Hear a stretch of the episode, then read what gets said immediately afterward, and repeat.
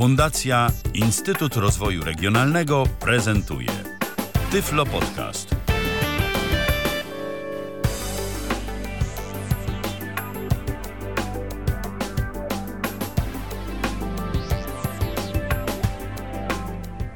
Dobry wieczór. Z tej strony Ala Witek. Jak zwykle jest mi niezmiernie miło, że zechcieliście spędzić kolejny czwartkowy wieczór w towarzystwie naszym, czyli Babiego Lata. A dziś z moim gościem e, będziemy rozmawiać o tym, jak e, pielęgnować psa przewodnika, jak zapewnić mu właściwą higienę, jak dbać o zaaranżowanie przestrzeni w naszym domu, aby i nasz pies, i cała nasza rodzina mogła wspólnie koegzystować w przyjaznych i optymalnych warunkach. E, a moim gościem jest e, dziś Joanna Witkowska z Fundacji Wismajor. Witaj Joasiu. Witam, dobry wieczór. E, zaprosiłam Joasię do naszej audycji dziś w związku z publikacją, która niebawem ma się pojawić i która, jak się spodziewam, będzie takim niezbędnym wademekum osób posiadających psy przewodniki, ponieważ e, będzie mm, takim jakby zebranym kompendium wiedzy o tym, jak właśnie z psem przewodnikiem należy się obchodzić, jak należy o niego dbać, czego można, czego nie powinno się od niego wymagać o różnego rodzaju e, kwestiach regulujących prawa i przywileje osób e, pracujących z psami przewodnikami, ale może szerzej tutaj mm, oddam głos na ten temat Asi, ponieważ jest współautorką tej publikacji, więc gdybyś mogła Asiu na samym początku powiedzieć nam, jak ta publikacja będzie wyglądała, kiedy się pojawi, E, jaki będzie jej format i kto jest autorem. Autorów tej publikacji jest bodajże 11, ponieważ tak jak powiedziałaś, Alu, ta publikacja zawiera no, takie kompendium wiedzy. Może nawet nie dla osób, które już mają psa przewodnika, bo one gdzieś tam większość tych rzeczy wiedzą, a przede wszystkim dla takich osób, które by się chciały czegoś dowiedzieć, które się zastanawiają, czy mieć psa przewodnika, po prostu chciałyby zgłębić ten temat, bo faktycznie tam się znajdą rzeczy od, od kwestii prawnych i kosztów utrzymania psa przewodnika, y, po procedury ubiegania się o psa we wszystkich trzech polskich y, organizacjach, które psy przewodniki szkolą. Po, tam jeszcze będzie praca z psem też opisana, podróże. No i właśnie to, o czym będziemy dzisiaj mówić, czyli taki y, pies przewodnik w domu, jak zorganizować przestrzeń, jak zadbać o czystość siebie, domu, psa, jak y, też dbać o o sprzęt y, dla psiaka, żeby on się nie, nie niszczył, żeby nam dodatkowo w domu nie, nie brudził. No, wszystkie takie najbardziej podstawowe rzeczy, które powinna wiedzieć osoba, jeśli myśli o psie przewodniku. E, rozumiem. E, I ta e, publikacja, rozumiem, że w, pojawi się pod egidą właśnie Fundacji Wismajor, tak? Tak, tak. Ona powstaje w ramach projektu mm, zatytułowanego, przepraszam, Wszystko o psie przewodniku, dofinansowanego ze środków PEFRON oczywiście i publikacja pojawi się w formie audiobooka i w formie elektronicznej. Czyli również e, powiedzmy jako takie e, podręczne narzędzie do na przykład upewniania się co do kwestii prawnych, będziemy mogli ją mieć e, w swoim telefonie, prawda? Jako myślę, myślę, że tak, chociaż na tym muszę przyznać się do końca. Przepraszam. Się do końca nie znam i będę, będę musiała no, po prostu się dokształcić chyba, posłuchać więcej podcastów na temat e, Rozumiem, ale e, kiedy, rozumiem, że kiedy publikacja się okaże, e, przepraszam, ukaże, możemy liczyć na to, że w komentarzach pod dzisiejszą audycją zamieścisz informację, że publikacja już jest i w jakich możliwych formatach i gdzie jest dostępna, tak? Tak, i na pewno taka informacja będzie też na naszej stronie, na profilu facebookowym, znaczy naszej, to mówię Fundacji Wismajor i, i też być może pójdzie naszym newsletterem. Rozumiem. A kiedy możemy się spodziewać, e, że będzie już dostępna dla czytelników? Hmm. Powiem, powiem szczerze, że, że, że trudno mi tak dokładnie powiedzieć, Wiem, że już są wszystkie teksty gotowe i teraz trwa właśnie jej obróbka. Dobrze, e, to porozmawiajmy w takim razie e, nieco o treści. E, te kwestie prawne, o których wspomniałaś, jakiego rodzaju informacje będzie tam można znaleźć? Czy to będą tylko kwestie dotyczące tego, jakie mm, mamy, y, że tak powiem, przywileje i obowiązki podróżując na przykład z psem y, transportem publicznym, y, jakie mm, kwestie mm, nas obowiązują w momencie, kiedy korzystamy z miejsc użyteczności publicznej i tak dalej. Gdybyś mogła na ten temat coś więcej powiedzieć.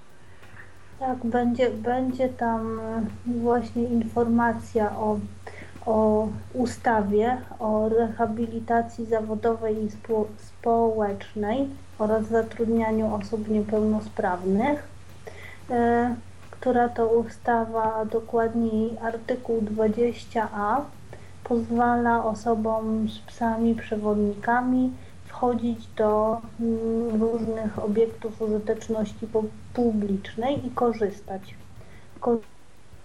korzystać z nich. W tym katalogu obiekty są wyszczególnione, różne, ale, ale to są przykłady. Zostały dopisane na przykład w 2012 roku kąpieliska i plaże i parki narodowe.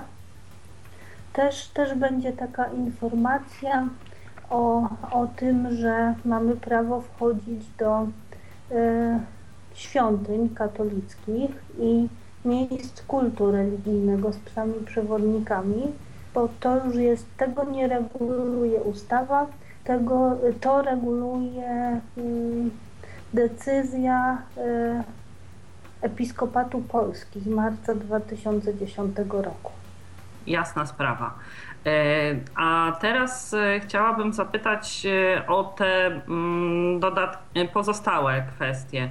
Mm, w tym rozdziale może y, poświęconym, y, nie wiem, y, higienie, również wszystkie czynności będą opisane na zasadzie, co powinniśmy, czego nie powinniśmy robić samemu, czy będą też podpowiedzi, jak konkretne czynności wykonywać?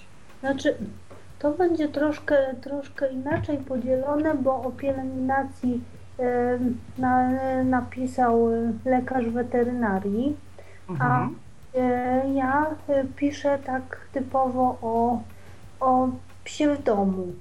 Jasne. Czyli, e, jakie, są, jakie są tego konsekwencje dobre, złe, że jest pies w domu, znaczy złe. No, czasami troszkę przykre, no, nie, nie powiem, że złe, bo dla mnie złe nie są. Jak, jak zorganizować przestrzeń, jak ułożyć relacje z, z rodziną, czy, czy z tymi osobami, z którymi mieszkamy. Też y, piszę o tym, jak y, powinna wyglądać obecność z psem na uczelni, w pracy, w kościele też.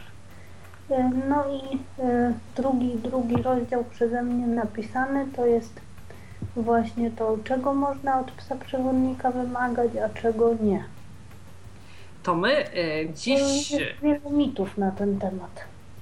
Oczywiście, to tak. zdecydowanie jest y, bardzo ważna kwestia, y, ponieważ pies przewodnik, jak wszyscy świetnie wiemy, Jest przede wszystkim psem, jest stworzeniem żywym, czuje, męczy się i pewnych rzeczy najzwyczajniej w świecie nie jest w stanie zrobić, więc myślę, że bardzo takim mocnym punktem jest kwestia uczulenia na to, czego od psa wymagać można, a czego absolutnie nie należy. E, to żeby nie zdradzać e, wszystkich e, arkanów posiadania psa przewodnika, które tam otwieracie w swojej publikacji, dziś porozmawiamy sobie jakby w bardziej rozszerzonym kontekście o tym takim bezpośrednim kontakcie naszym z psem w okolicznościach takich powiedziałabym domowych, tak? Porozmawiamy o tym, e, jak o pieska dbać, tak jak już mówiłam, e, jak e, powinno funkcjonować nasze życie z pieskiem w domu. To może, Asiu, na początku zacznijmy od kwestii tej pielęgnacji i higieny w kontekście takim, jakie zabiegi pielęgnacyjne możemy wykonywać sami jako mm, właściciele psa przewodnika? Możemy, możemy psu czyścić uszy, na przykład sami, ale to jest tak, że psich uszu, jeśli nic się z nimi nie dzieje, niekoniecznie trzeba czyścić jakoś tam regularnie, raz na tydzień powiedzmy, czy coś. A oznaką dla nas, dla osób niewidomych, że coś się dzieje z psimi uszami, zwłaszcza z uszami labradora, które są takie do dołu i nie wietrzą się same za bardzo, przez to tam się lubią rozwijać różne infekcje. I taką oznaką dla nas to jest to, y, coś takiego, że pies często trzepie głową, to jest raz. E, drugie, że ucho może być ciepłe, cieplejsze niż normalnie, no bo zimne nie jest, wiadomo. Albo cieplejsze niż drugie po prostu. Tak, tak, tak. I może, pies może się też drapać e, po uchu jakoś nadmiernie. E, I ucho chore zalatuje takimi mm, drożdżami, trochę podobnie jak piwo. Aha, Czyli o ile w zdrowym uchu psa jest zapach suszonych grzybów, o tyle w uchu chorym zapach raczej drożdżowy, tak? No tak i tak, coś, coś, coś takiego.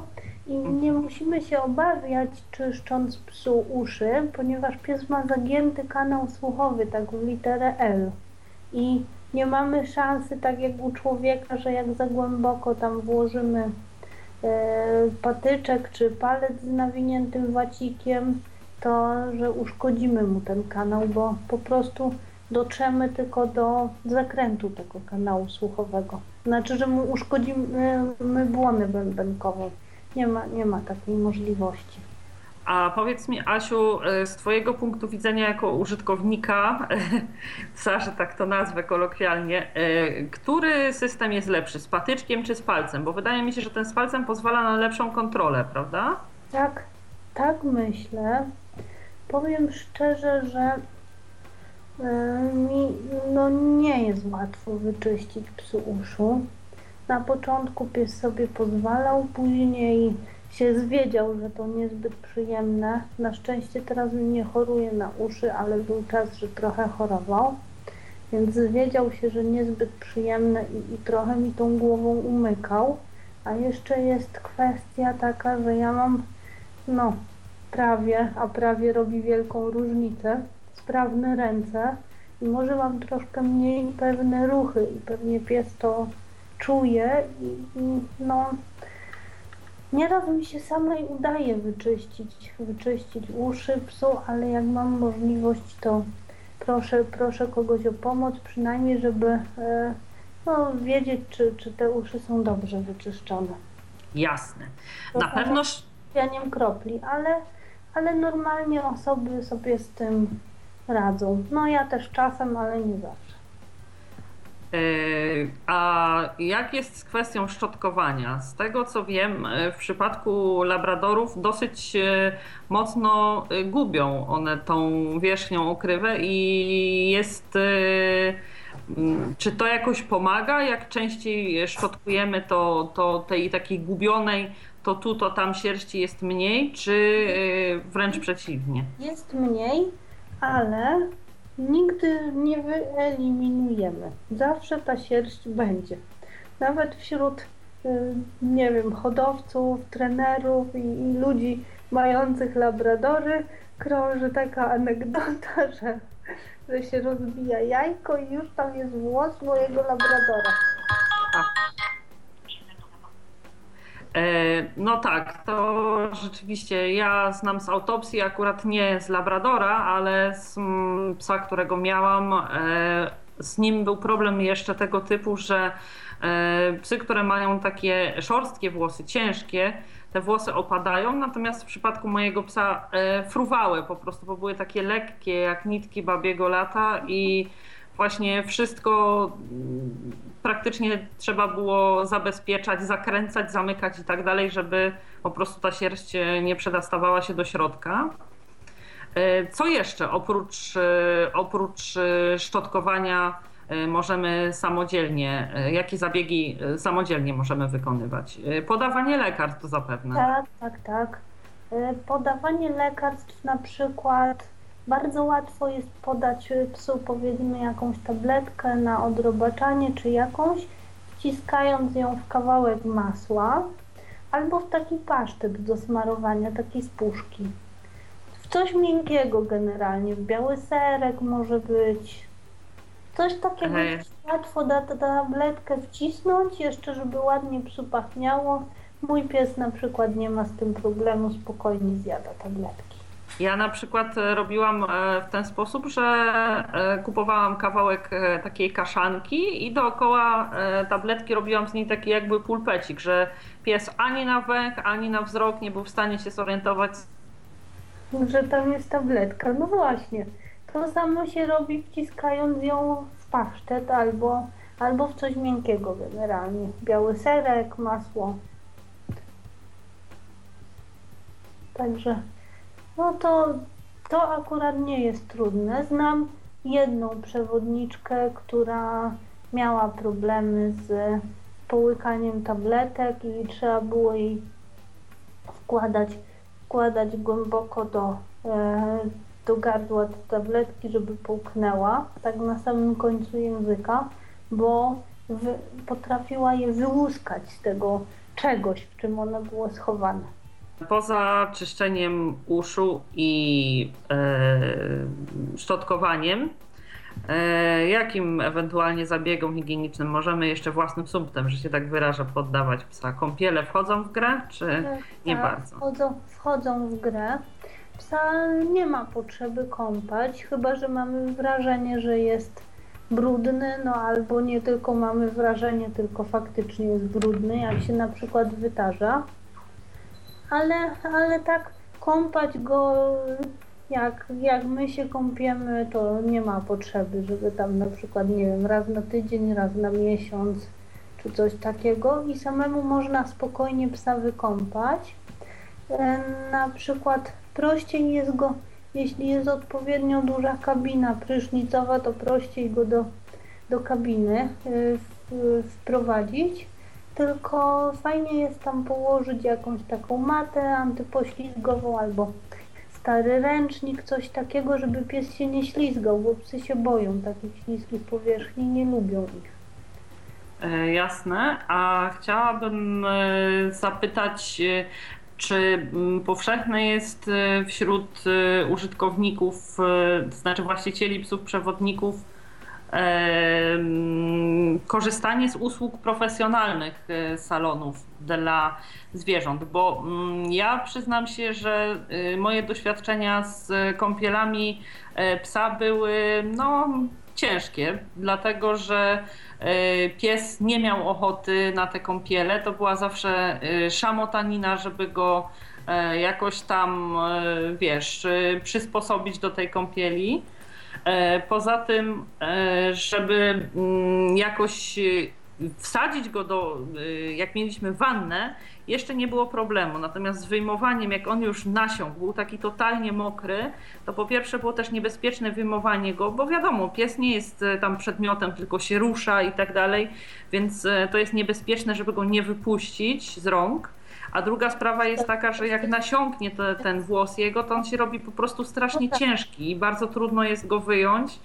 Więc to też jest e, taka niefajna sytuacja. Z kolei w kabinie Oczywiście e, zdaję sobie sprawę z tego, że z Labradorem sprawa może być, może wyglądać prościej, bo e, są mniejsze, ale bardzo trudno jest, że tak powiem, na tyle zręcznie operować, żeby mm, i jakoś tego psa tam umiejscowić, tak żeby on stał stabilnie, nie ślizgał się, bał się, znaczy nie bał się, że upadnie i jeszcze y, samemu porządnie go umyć i co jeszcze ważniejsze, porządnie wypłukać, tak? Więc mhm. jak to jest z tymi salonami?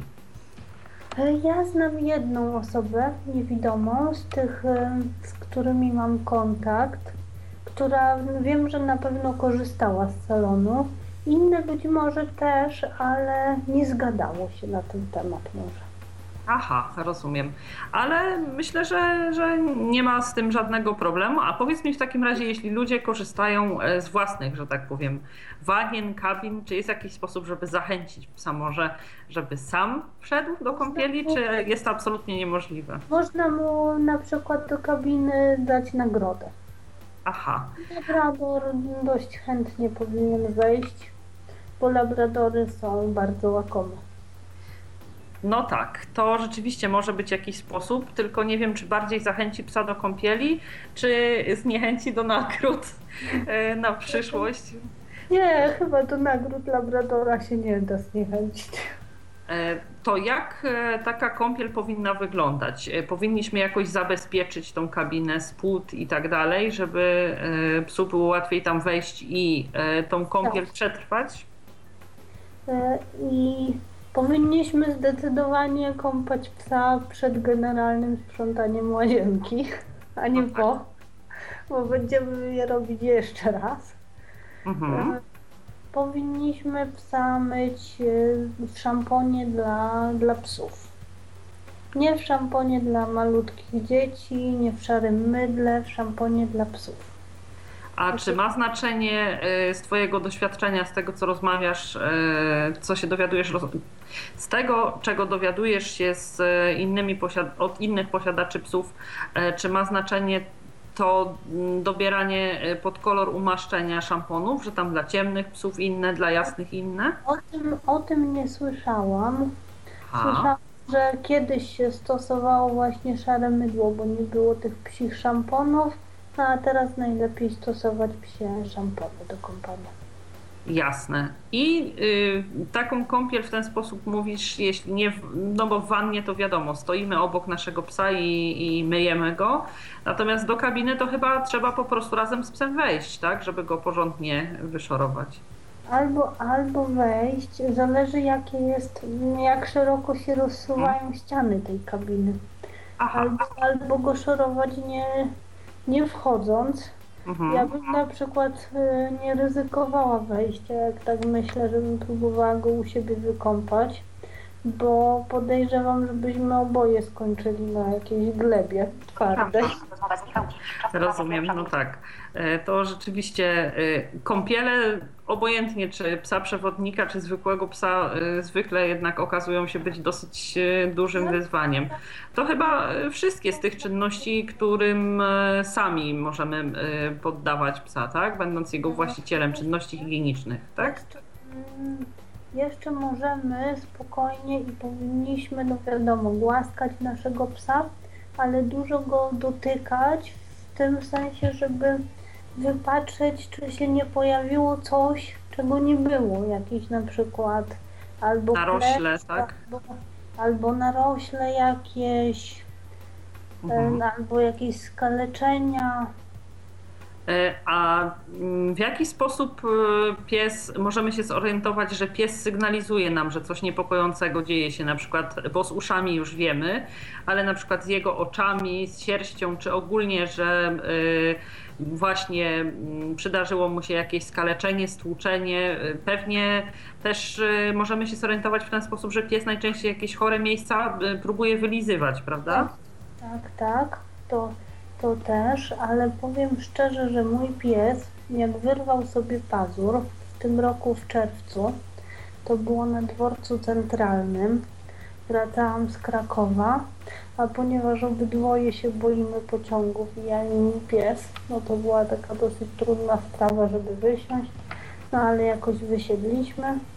Przeszłam przez cały dworzec centralny, poszłam na pętlę, wsiadłam do autobusu i w ogóle się nie zorientowałam. Dopiero ludzie mi powiedzieli, że psu się leje krew z. Ojej.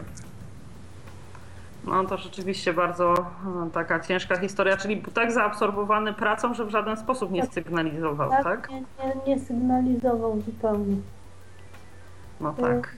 Dopiero, dopiero później zauważyłam, jak już szliśmy do weterynarza, że sobie wylizuje to miejsce, że na każdym, przed każdym przejściem, jak się zatrzymujemy, to próbuje tam wylizywać. No więc myślę, że tutaj to jest e, kwestią ogromnej wrażliwości i, i uwagi, bo po prostu pewnie najlepszą receptą na wszelkiego rodzaju jakby w, e, wczesne takie spostrzeganie psich dolegliwości jest to, że dobrze znamy swojego psa i właściwie przez cały czas bacznie go obserwujemy, tak? Znamy, znamy jego zachowanie, jeśli coś jest innego niż zwykle, to zaczynamy go jeszcze bardziej obserwować. Na przykład jak mój pies wolno je kolację, no to od razu mi się włącza obserwacja, że coś jest nie tak, bo on ją zwykle wciąga jak odkurzacz, a jak je powoli, no to znaczy, że trzeba się spodziewać jakiegoś zrzutu tego, co ma w żołądku, bo pewnie mu coś zalega. On oczywiście jedzenia nie zostawi, zje, ale zje powoli, no i no różnie to bywa. No tak.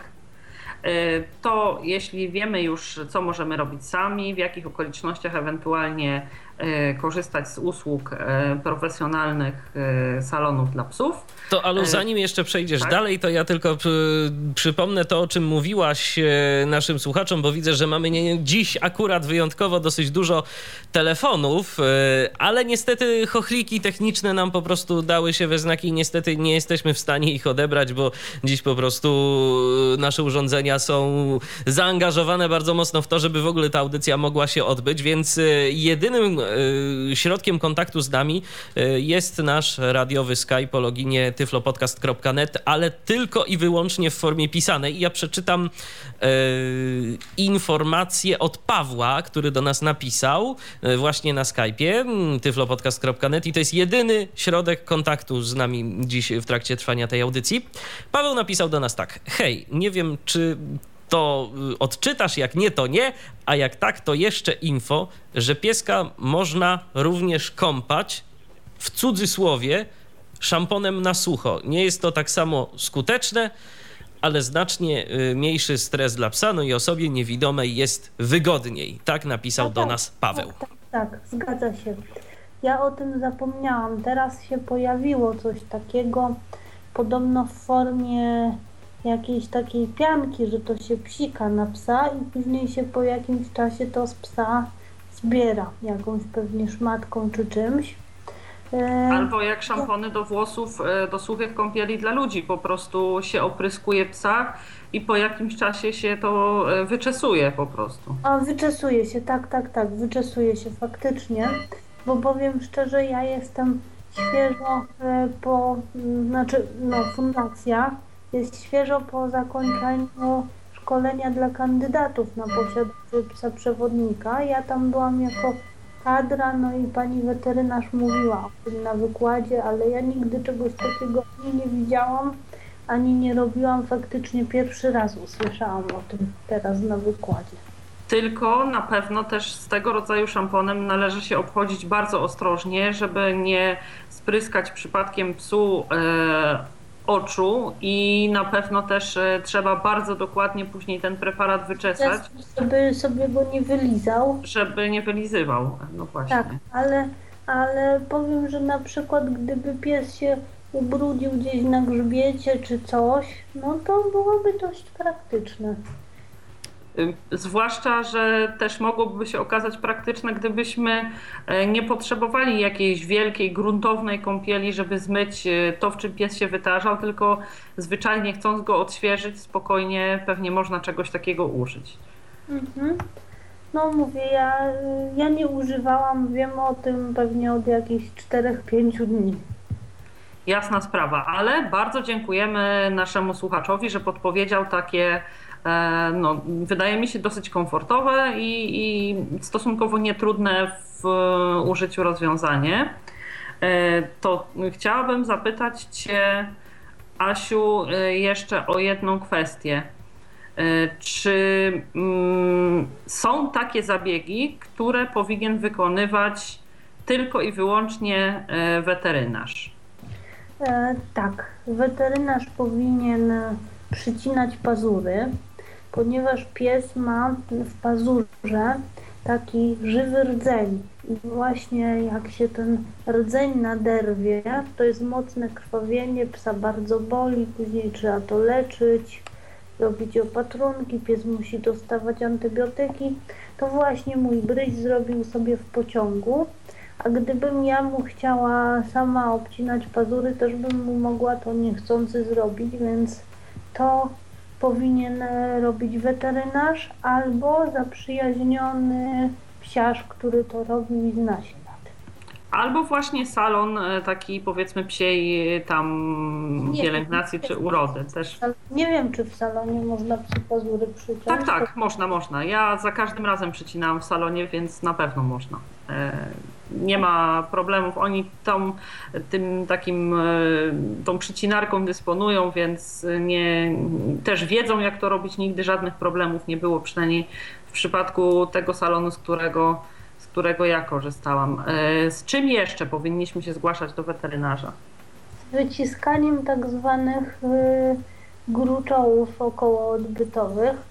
Człowiek czegoś takiego nie ma, ale pies, pies coś takiego ma i w tych gruczołach się gromadzi jakaś taka wydzielina, którą pies zaznacza swój zapach i one, e, te gruczoły się mogą same opróżniać, ale u niektórych psów się zatykają i wtedy trzeba je wyciskać, bo jak się nie, nie wyciśnie, to robią się zapalenia, to, to się paskudzi, jest ropa, no takie bardzo nieprzyjemne rzeczy a oznaką, że, że warto by sprawdzić te gruczoły u weterynarza, jest coś takiego, że pies to się mówi saneczkuje, czyli ciągnie tyłkiem tylną część po, po ziemi. Po tak? ziemi.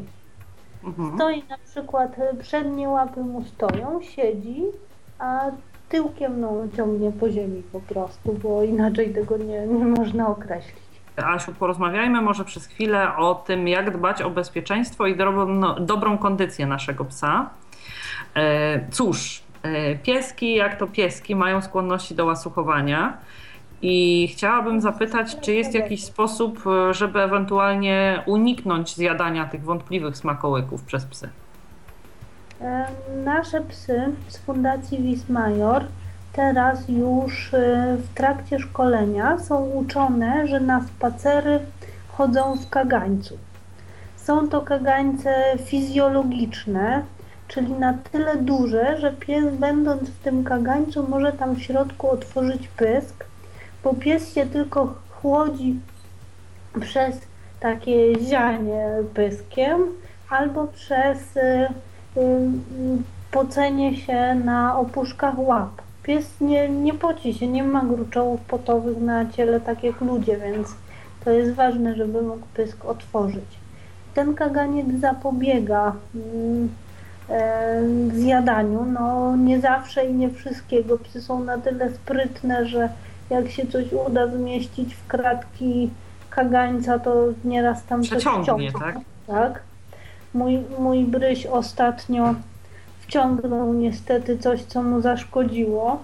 I właśnie, ale jak do mnie zadzwoniłaś, żebyśmy się umawiały na przygotowanie tej audycji, to złapałaś mnie na wycieraniu podłogi pomiędzy jednym pawiem a drugim.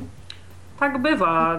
No to już myślę, że jest e, natura dla psa też bardzo apetyczne są rzeczy nieświeże, a ponieważ one bardzo intensywnie pachną, więc e, bez trudu je znajduje i na ogół udaje mu się zjeść takie, które no cóż, z dużym prawdopodobieństwem bardzo mu zaszkodzą, tak? Tak, a psy niestety mają odwrotny gust, jeśli chodzi o ładne zapachy niż Tak.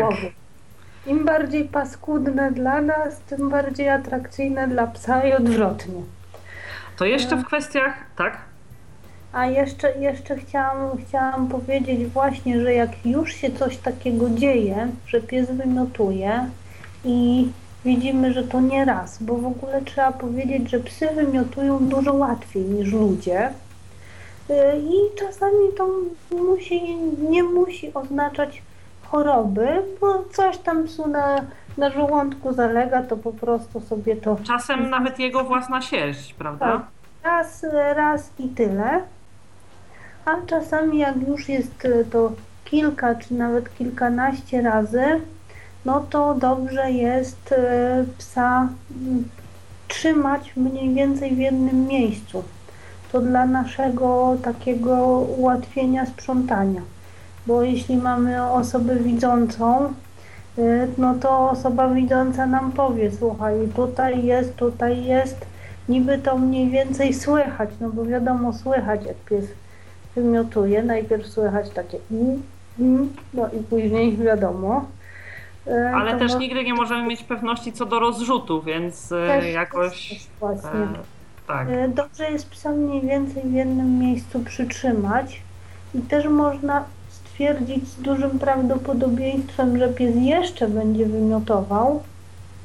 Jeśli tak przełyka ślinę, jest taki niespokojny, chodzi, nie, nie, chce, się, nie chce się położyć. No jest taki generalnie no, smutniejszy niż, niż zwykle. Jasne. A co Pojawiło do... się pytanie, Tak? to może od razu przeczytam. Y, Pytanie, które zadała Ewelina, czy były takie przypadki, albo czy są ci po prostu takie przypadki aż uznane, y, że psy przewodniki zaatakowały ludzi? No wiadomo, że się szkoli psy, żeby, żeby tego nie robiły i się dobiera też odpowiednie rasy, żeby, żeby tego nie robiły, ale czy jednak takie przypadki się zdarzają? Z naszych psów y, fundacyjnych y, nie.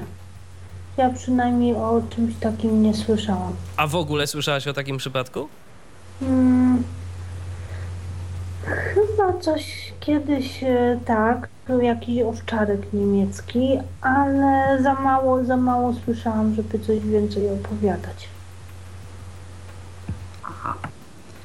To dziękujemy Ewelinie za pytanie. Ja szczerze mówiąc nie słyszałam nigdy. Słyszałam e, natomiast o e, psie przewodniku, który e, bronił osoby, że tak powiem, prowadzonej przez siebie przed innym atakującym psem i robił to bardzo umiejętnie, dlatego że No, y, próbował, y, oczywiście został y, spuszczony z tych szelek czy smyczy, już nie pamiętam dokładnie. W każdym bądź razie robił to na tyle umiejętnie, że tak jakby biegał w koło i próbował odwrócić uwagę tamtego psa od, że tak powiem, ofiary, a tam osoba, która opowiadała mi o tym, spokojnie zdążyła dojść prawie do klatki swojej, zawołała psa y, tego przewodnika własnego, wbiegł, że tak powiem, do środka, zamknęła drzwi i właściwie dzięki tamtemu psu cała sytuacja została zażegnana. To też akurat był owczarek niemiecki i myślę, że po prostu świetnie się, się w tej sytuacji sprawdził. Myślę, że to chyba niekoniecznie kwestia szkolenia, ale zadziałał jakiś instynkt obronny. charakteru, Bo owczarki y, bywały szkolone jako psy obronne, labradory nie są i, i, i nie łączy się generalnie tych funkcji. Y, No bo no wiadomo, pies nie, nie mógłby nas na przykład bronić przed innymi ludźmi, bo co by było, wyobraźmy sobie, że przychodzi do nas, nie wiem, ktoś, kto się z jakiegoś powodu psu nie podoba, a to jest nasz przyjaciel, no i on podchodzi do nas, wita się, a pies go atakuje. Nie, no, nie, nie może być czegoś takiego. Oczywiście, oczywiście, że tak, ale tak jak e, tutaj e, każdy, kto miał do czynienia z labradorami, chyba wie, że e, no, rzeczą trudną, graniczącą z niemożliwością jest wzbudzenie w nich jakiejkolwiek agresji, więc chyba raczej mało prawdopodobna jest taka sytuacja, żeby e, pies przewodnik zaatakował kogoś, a tym bardziej e, swojego właściciela, tak? No i nasi słuchacze kontynuują temat ataków yy, i pobocznych. Yy, widać, yy, kwestia no, dość mocno zainteresowała, bo oto Paweł do nas tym razem pisze. A Paweł pisze do nas tak. Pociągnę temat ataku. Czy spotkała się Asia z sytuacją, że ktoś, kto bał się psa, wołał z daleka, aby go jakoś zabezpieczyła, czy albo ktoś kiedyś zasugerował jej, że boi się jej psa? Kiedyś Kiedyś pani, pani w autobusie e, w PKS-ie powiedziała, że, że się boi mojego psa. No i poprosiłam ją, żeby usiadła jak najdalej. Wytłumaczyłam, że, że, że taki pies ma prawo jechać. No szczęśliwie jakoś, jakoś e, pani no dalej nie, się nie upierała, że pies nie powinien jechać. E, no i w sumie to, e, a, kiedyś, kiedyś, kiedyś też, e, też znowu w autobusie, tylko, tylko tym razem miejskim. Ja wsiadłam i jeszcze nie, nie miałam szansy zauważyć, co, co się dzieje, bo po prostu, no, jak to ja stylem ratujcie mnie narody, szukałam czego się złapać, no bo jak się nie złapie, no to autobus rusza i ja leżę. Także nie zorientowałam się, że, że, że pies e, jest blisko jakiejś pani, pani zaczęła krzyczeć, że się boi psa, że jak to tak można z takim psem, no ale jej życzyłam miłego dnia, no i udało mi się jakoś e, odejść w miarę daleko. Aha, czyli w, w, momencie, kiedy wsiadałaś, zanim zdążyłaś gdzieś sobie jakieś miejsce dobre do stania znaleźć, y, któraś z osób, które były w tak, bezpośrednim tak. twoim otoczeniu, tak? Y, miała zastrzeżenia co do tego, że y, pies staje tak blisko, tak? Czy...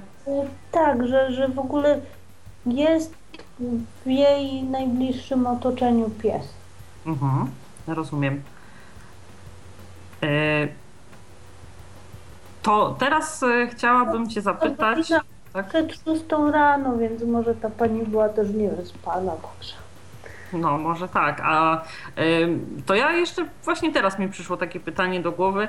Y, jak wygląda y, kwestia, no nie wiem, jakby ścierania się dwóch interesów? Z jednej strony osób posiadających psy przewodniki, a z drugiej strony osób mających alergię na psy. Mhm. E, ja na przykład miałam taką sytuację, że wsiadałam do autobusu PKS e, i kierowca powiedział, mówi, ale pani zabierze tego psa ode mnie, bo, bo e, ja mam alergię, jak ja pojadę. Ja mhm. mówię, ja mówię, ale ja muszę kupić bilet. No to dobrze, pani mi szybko powie jaki bilet i pójdzie sobie dalej usiąść z tyłu, a ktoś pani ten bilet przyniesie i, i, i weźmie pieniądze od pani. No i tak to się odbyło. Aha. Ale kierowca nie powiedział tego w sposób jakiś agresywny, awanturny, tylko zwyczajnie powiedział, że, że, że ma alergię, że może zacząć y, kichać, smarkać, że, że nie Jasne. będzie mógł jechać po prostu. E, a prawnie jest to jakoś regulowane? Nie. E, prawnie mamy, mamy prawo wejść do, do... Ale nie, nie, nie. E, mówię, kwestia jest tutaj jakby ścierania się tych e, dwóch kwestii. Z jednej strony nie, osób mających alergię, a z drugiej strony... Trzeba, to jest kwestia jakiegoś dogadania się, jakiegoś, nie wiem, zdrowego rozsądku. No bo, mhm. no bo w wielu miejscach się na przykład interesy ścierają, na przykład, no nie wiem, powiedzmy, ja muszę, muszę się rehabilitować i tak mniej więcej raz na dwa lata zdarza mi się do sanatorium pojechać. I oczywiście według ustawy mogę tam z psem pojechać i nie byłoby problemu, ale ja mając na względzie dobro mojego psa, to znaczy to, że gdybym go zostawiła w pokoju, to nie miałabym nad nim kontroli, będąc na zabiegach, na ćwiczeniach A gdybym go wzięła, wzięła ze sobą powiedzmy na ćwiczenia, na dużą salę, gdzie jest ponad 40 przyrządów różnych i ludzie machają, ciągną, no różne rzeczy robią. I, i mogą psa uderzyć bardzo łatwo a gdyby pies był gdzieś dalej w kącie, też nie miałabym nad nim kontroli, więc y, uważam, że większym dobrem dla, dla psa będzie, jak on ze mną nie pojedzie do tego sanatorium akurat. Chociaż strasznie za nim tęsknię. Jak, jak go odwiozłam do osoby, y, która miała się nim zaopiekować, no osoba zaprzyjaźniona, którą on dobrze zna, E, to wysiadając z autobusu powiedziałam do Białej Laski naprzód. No tak. Przyzwyczajenie drugą naturą człowieka, tak? tak? To teraz zapytam Cię o kwestie również związane z bezpieczeństwem i taką dobrą kondycją i zdrowiem psa. Może opowiedz nam coś o sposobach, jak chronić nasze psy przed e, skaleczeniami, urazami, insektami? Jakie są te zalecane przez Was i wypróbowane dobre metody? Znaczy, mm, no może zacznę od kleszczy. Psa najlepiej na kleszcze zabezpieczać cały, cały rok. E, można stosować albo obroże przeciwkleszczowe. To jest e, taka dobra obroża, to kosztuje około 100 zł i działa gdzieś przez 8 miesięcy. Przepraszam. A ten, albo e, jest taki preparat, który się nakłada na, na skórę psa, tak zaczynając od karku, tak po kręgosłupie, może nie do samego ogona, bo pies po ogonie by tam po okolicach ogona mógłby się wylizywać. I to też osoba niewidoma może robić sama. To nakładanie preparatu.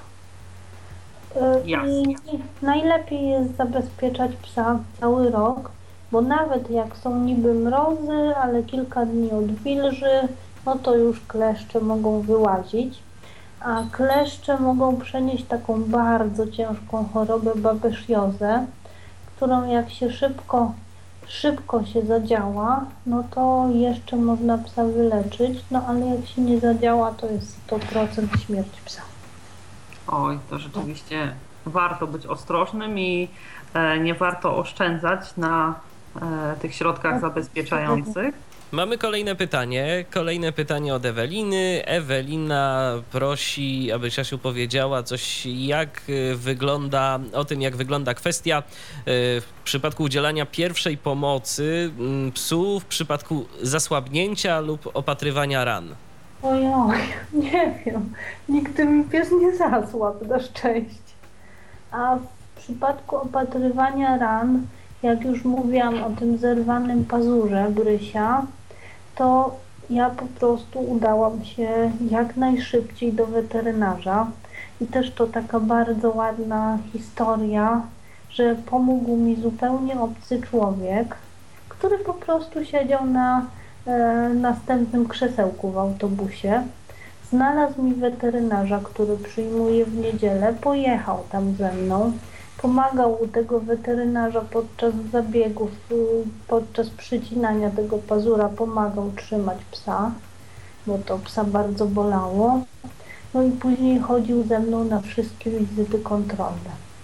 Także to naprawdę? Naprawdę. naprawdę. Wspaniała historia. Naprawdę świetna bardzo, bardzo fajna. Mm, dowodzi tego, że nie tylko pies przyjacielem człowieka, ale i człowiek przyjacielem człowieka. Tak. Człowiek nawet w najbardziej niespodziewanej e, sytuacji, tak? Tak i no to była niedziela, godzina 14. On zostawił jakieś tam swoje sprawy, bo słyszałam, że do kogoś dzwonił, że E, prosił o pomoc w wyszukaniu tego weterynarza, a później mówił, że, że wróci później, no bo, no bo musi pomóc pani z psem przewodnikiem. I później chodził ze mną na wizyty kontrolne, co było o tyle ważne, że ta klinika jest w takim mocno zakręconym podwórku I przy drugiej wizycie, jak tam szliśmy, Bryś się kapnął wchodząc w podwórko, gdzie jesteśmy, więc gdybym szła sama, to by zrobił wszystko, żeby tam nie trafić. A przy trzeciej i czwartej wizycie, jak już skręcaliśmy w tą ulicę, to już przestawały istnieć wszelkie drogi. Naprawdę on już nie chciał w ogóle prowadzić, odmawiał współpracy, już wiedział gdzie idzie, więc e, ściągałam mu szorki i właśnie ten pan Daniel mnie prowadził, bo tak to nie wiem ile byśmy szli, dwie godziny, trzy.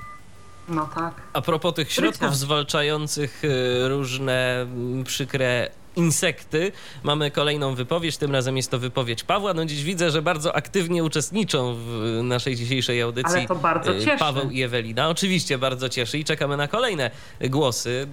Tylko tekstowe, dziś wyjątkowo na tyflopodcast.net, pisane tyflopodcast.net to jest nasz Skype, a Paweł napisał tak, bardzo polecam obroże, cena może wysoka, ale sprawdza się to rewelacyjnie, działa również na pchły i inne, bardzo polecam Foresto, wybaczcie reklamę, warto co jakiś czas, czas zdjąć obrożę i lekko ją ponaciągać, aby zawarty w niej specyfik na nowo się uaktywnił.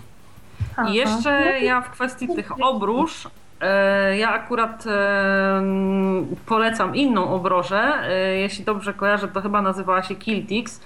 E, Jest o tyle fajna, że ma dobry, e, taki miły zapach eukaliptusa, miły też dla człowieka, bo nie wszystkie te obroże tak e, pachną, e, no powiedzmy przyjemnie, ale ten zapach jest dość mocny.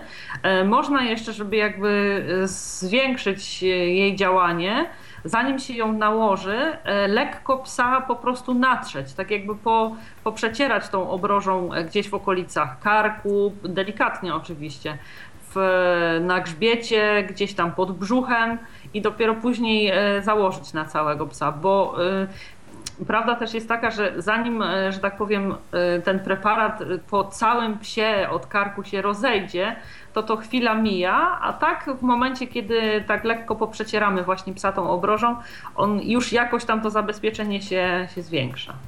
Mhm. I można też stosować czasami, jak gdzieś jest dużo kleszczy, to i obroże, i preparat. I powiem, że Foresto i Kiltix to są dwie najlepsze obroże, które polecała nasza pani weterynarz na wykładach, ale, ale nie chciałam tego mówić. No ale jak już. Jak Ale już- przecież jeśli polecamy tutaj e, telefony i aplikacje, to czemuż w programie o psach nie mielibyśmy e, polecić e, konkretnych obróż przeciw A, e, i przeciwkleszczowy. Przeciwkleszczowe też zabezpieczają od pcheł. Mhm.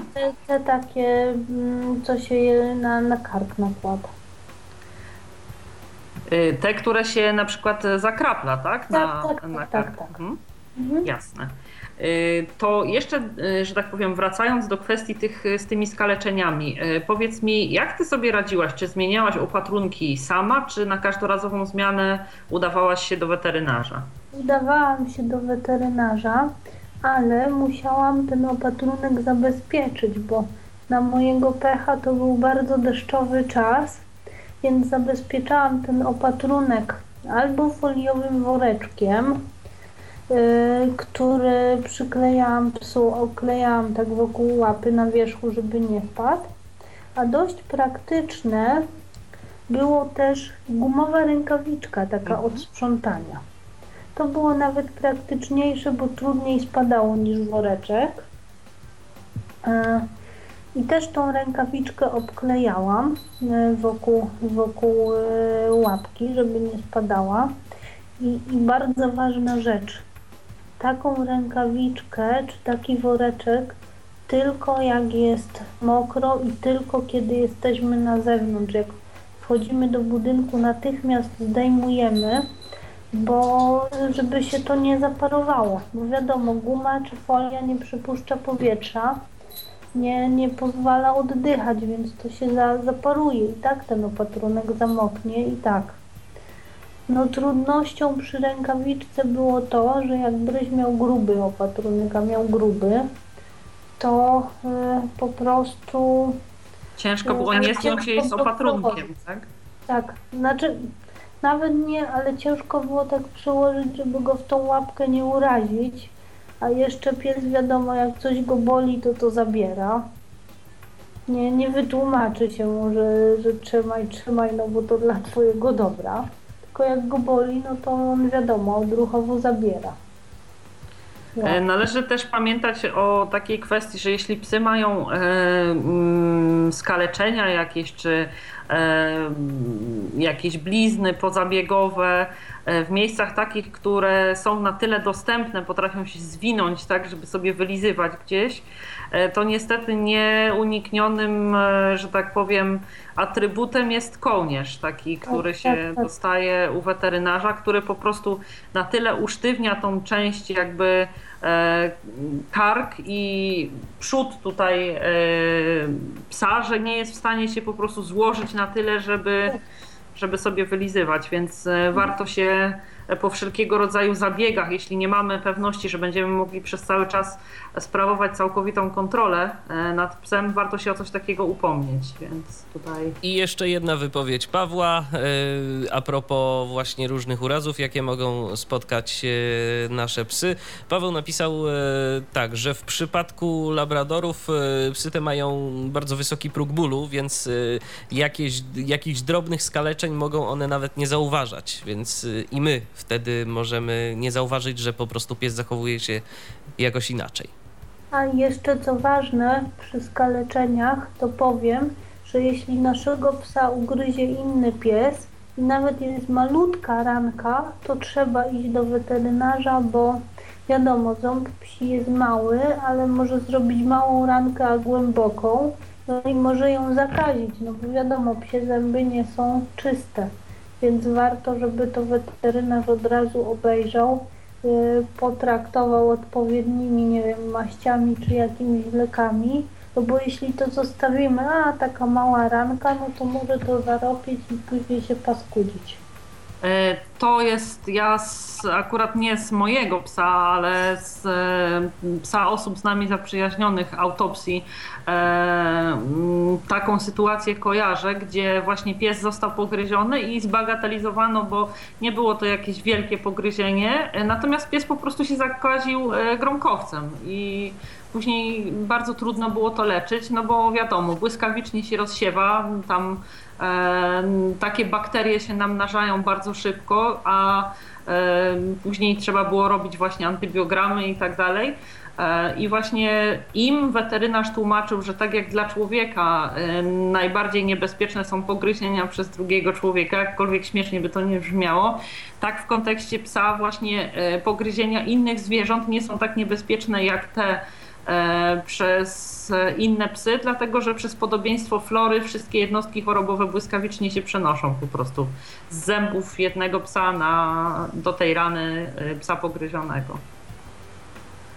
No i też, e, no, że tak przyziemnie powiem, koszt takiego psa, którego się, leczenia takiego psa, którego się zaniedbało pogryzienie, no jest o wiele większy. Oczywiście, że tak. Jak wiadomo, zawsze lepiej zapobiegać niż leczyć albo interweniować najszybciej, jak, jak jest to możliwe. E, to teraz e, troszeczkę o inną kwestię Cię zapytam, Asiu. Jak e, tutaj wyglądają kwestie mm, podróżowania z psem, właściwie przygotowywania psa mm, przed podróżą. E, wiadomo, że jeśli e, ten pies będzie przez cały czas podróży z nami pracował, to musi być wypoczęty. Powinniśmy dać mu się przede wszystkim porządnie wyspać i odpocząć, tak? Co jeszcze powinno być takim elementem, mm, którego nie możemy zaniedbać, zanim wyruszymy z psem? Jeśli, jeśli to będzie długa podróż, zwłaszcza pociągiem, E, no nie wiem, jakoś 8 godzin czy coś, no to powinniśmy psu dać dużo czasu, żeby załatwił wszystkie swoje potrzeby, żeby sobie pobiegał, żeby miał trochę ruchu, żeby miał mniej energii i po prostu lepiej wtedy mu się będzie spało, mniej się będzie nudził. I przed taką dużą podróżą nawet e, psa można nie nakarmić, no bo lepiej lepiej, żeby pies nawet był trochę głodny, a będzie mu się lepiej jechało niż z pełnym żołądkiem, a może mu się zachce kupę, a może, może też zwymiotować czasami jak jest gorąco albo coś. I, I lepiej właśnie wtedy psu dać albo mniejszy posiłek, albo wcale nie dawać. Musimy mieć wodę ze sobą. Są takie fajne składane miski silikonowe, które się składają w kształt takiego kółeczka płaskiego. Można go schować do torebki, do plecaka. No i warto, warto mieć ze sobą wodę. Jak nie chcemy mnóstwa, zwłaszcza jak jest gorąco, ale, ale na długą podróż to nie tylko jak jest gorąco, zawsze trzeba mieć. A jak nie chcemy jednej wody dźwigać dla siebie, drugiej dla psa, to kupmy niegazowanego żywca, pies spokojnie się napije i my też nie będziemy pić kranówy, bo pamiętajmy, pies się nie napije gazowanej wody. Nie lubi. E, A mm, czy warto też, e, jeśli oczywiście się nie spieszymy, planować podróż tak, e, żeby mieć e, powiedzmy jakąś przerwę, jakąś przesiadkę lub to znaczy nawet nie, żeby przechodzić z miejsca w miejsce, ale na przykład zamiast jednym bezpośrednim pociągiem zaplanować sobie podróż tak, żeby powiedzmy mieć możliwość, nie wiem, wyjścia w połowie drogi z psem na jakieś 15 minut i kontynuowania podróży dalej. To jest chyba niezbędne przy podróżach, e, których czas e, jest większy niż 8 godzin, tak? Zapowiada się na dłuższy. E, Myślę, że to się na pewno bardzo przyda przy takich podróżach. Z pociągami, z pociągami jest, jest o tyle e, no, trudno, że e, bardzo rzadko kiedy w sąsiedztwie peronu i dworca jest jakaś trawa.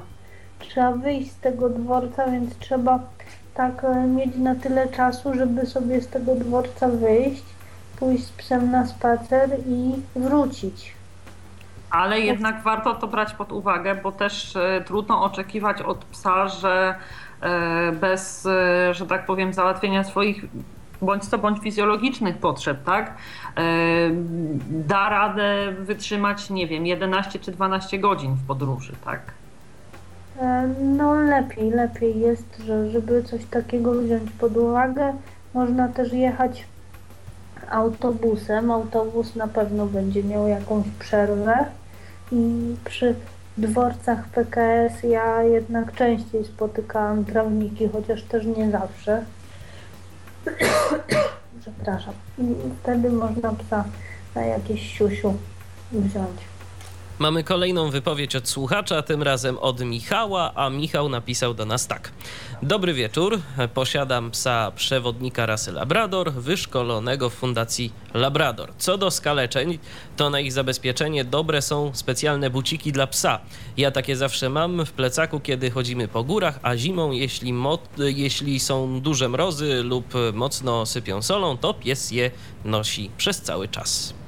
Mhm. Świetnie, bardzo fajny, bardzo fajny pomysł. Ja wiem nawet, który to Michał napisał. To pozdrawiamy y, Michała i dziękujemy bardzo za y, kolejną cenną uwagę w naszej audycji. Te buty są też o tyle dobre, że jeśli smarujemy psu łapy wazeliną, to on po prostu później wszędzie, gdzie wchodzi, y, po prostu ślady tej wazeliny zostawia na podłogach, na posadzkach i jeśli mamy możliwość przetarcia tych łap, to, to dobrze, ale jeśli nie mamy, to wydaje mi się, że buty będą się sprawdzały o wiele lepiej niż smarowanie wazeliną. Znaczy, powiem tak, ja po górach nie chodzę z psem i bez psa też bardzo rzadko. E, A w zimę ja właśnie smaruję wazeliną jakoś, no.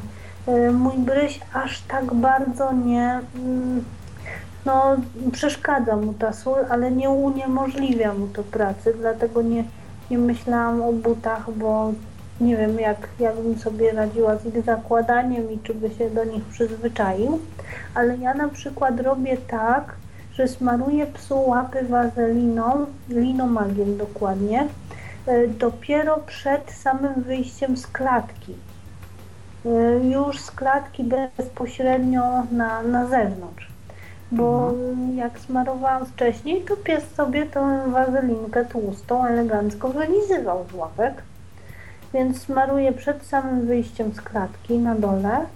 I jak gdzieś dojdę, to przecieram psu łapy Jak, jak mogę, to myję mu ciepłą wodą, a jak, a jak nie mogę, no to przecieram mu chusteczkami takimi dziecięcymi, takimi nawilżanymi jak dla malutkich dzieci. Jasne. E, tutaj jeszcze to myślę w kwestii tych e, zabezpieczeń e, chyba tyle. Chciałam. Tak? Przewodniki, które używają butów w zimę. Też Jeszcze raz, jeśli możesz powtórzyć?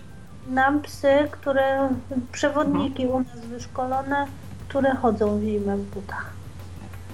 To jest e, bardzo fajne. Ja cały czas się zastanawiałam nad e, kupnem mm, butów dla naszego psa, ale stwierdziliśmy, że jeśli e, on chodzi tylko po lesie, to czy w zimę, czy w lecie zawsze gdzieś chodzi po jakimś takim miękkim poszyciu, w zimie nie chodzi po soli, więc ostatecznie zawsze odwlekaliśmy i ostatecznie nigdy tych tych butów nie kupiliśmy, a jestem ciekawa, jak, jak to się sprawdza. Dobrze, to przejdźmy teraz może do tych kwestii, e, że tak powiem, psa w naszym domu. E, Myślę, że jedną z takich bardziej ważkich kwestii jest e, relacja psa z poszczególnymi członkami rodziny.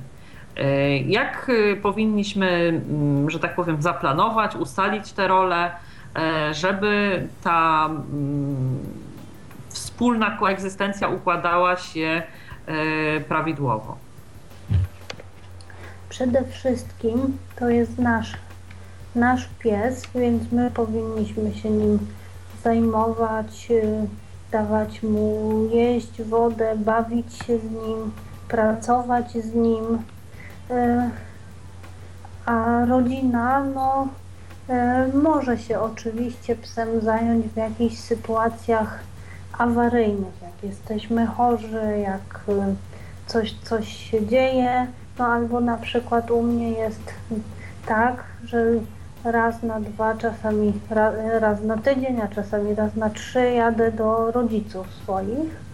No i powiedzmy y, mój tata rano weźmie psa, y, wypuści go, wyjdzie z nim na ogródek, no żebym sobie mogła dłużej pospać. Y, To, to się wtedy nic nie dzieje. Sęk w tym, żeby rodzina, żeby pies się nie stał psem całej rodziny albo kogoś z członków rodziny, bo bardzo łatwo może, może być taka sytuacja, że pies uzna, o, oni są fajniejsi, oni mi dają jeść, oni się ze mną baw- bawią, a ten niewidomy to mi każe pracować. Nie, i on, nie, nie opłaca mi się być jego psem, ja będę psem tych, którzy są dla mnie bardziej atrakcyjni. Także Mhm. nie, nie możemy do takiej sytuacji dopuścić. E, A jak wygląda kwestia, bo tutaj tak mi się nasunęło, pamiętam, że w tej audycji, e, którą miałam przyjemność przygotowywać e, z Jackiem Piotrowskim i z Justyną Kucińską, rozmawialiśmy o tym, że czasem się zdarza taka sytuacja, że niewidomi pożyczają sobie psy. Jak, co mówi na ten temat, że tak powiem, tutaj nie wiem, co mówią na ten temat e, trenerzy, psów, treserzy, weterynarze i tak dalej. Czy to tak powinno się odbywać w przypadku psów przewodników, czy zdecydowanie nie? Zdecydowanie nie. Mhm. Zdecydowanie nie. E, Ja na przykład. Przepraszam, ja jeszcze tylko dodam, e, żeby była pełna jasność. Nikt z moich gości nie twierdził, że, że to jest, e, że tak powiem, prawidłowa praktyka. Mówiliśmy nie, tylko, nie, że, nie, że tak nie. bywa. Mhm. Ja się domyślam. Zresztą słuchałam tej audycji oczywiście. Mhm. E, Tylko chyba nie słuchałam jej na, na bieżąco, tylko później. Mhm. ale w każdym razie nie powinno się tak robić. E, Ja czasami przyznaję, zdarza mi się pożyczać mojego psa, ale robię to zawsze pod okiem trenera i w bardzo uzasadnionej sytuacji. To znaczy, jeśli mamy szkolenie dla kandydatów na posiadaczy psów przewodników i wtedy, żeby oni po prostu mieli jakieś przynajmniej wrażenie i odczucie, jak się chodzi z takim psem. Bo może wiadomo, że to nie jest tak jak z własnym psem, no bo z tym psem nie są zgrani, ale jakieś jednak, em, Pojęcie no, o tym pojęcie o tym y, daje taka możliwość przejścia się, ale to wtedy się odbywa pod okiem trenera. Mhm. A wracając jeszcze... Tak nie puszczam swojego psa. To jeszcze, Jasne. Alu, zanim przejdziesz dalej, to dodam jeszcze, że Michał wspomniał e, o tych butach dla psów, że warto również je zakładać, e, kiedy wybieramy się z psem e, w podróż pociągiem, no i przy okazji również przesyła pozdrowienia. Dziękujemy bardzo serdecznie. E, Chciałam tutaj e, dopytać jeszcze w kwestii, e, czy jakoś są jakieś wytyczne odnośnie tego, jak powinno się układać relacje psa przewodnika, jeśli w domu są dzieci. Jeśli w domu są dzieci, no wiadomo, powinno się im tłumaczyć, że to jest nasz pies, że, że on nam pomaga, że z nami pracuje, że nie mogą się z nim bawić. Ja sobie zdaję sprawę, że się tego nie upilnuje, że dziecko tam od czasu do czasu tego psa Ale czekaj, pogłaska. czekaj, w ogóle nie mogą się bawić z nim? E, No właśnie chcę powiedzieć dalej. Mhm. że dziecko, dziecko od czasu do czasu tego psa pogłaszczy, czy coś tam do niego powie, czy no nie wiem, spróbuje mu coś, coś dać, zwłaszcza małe dziecko.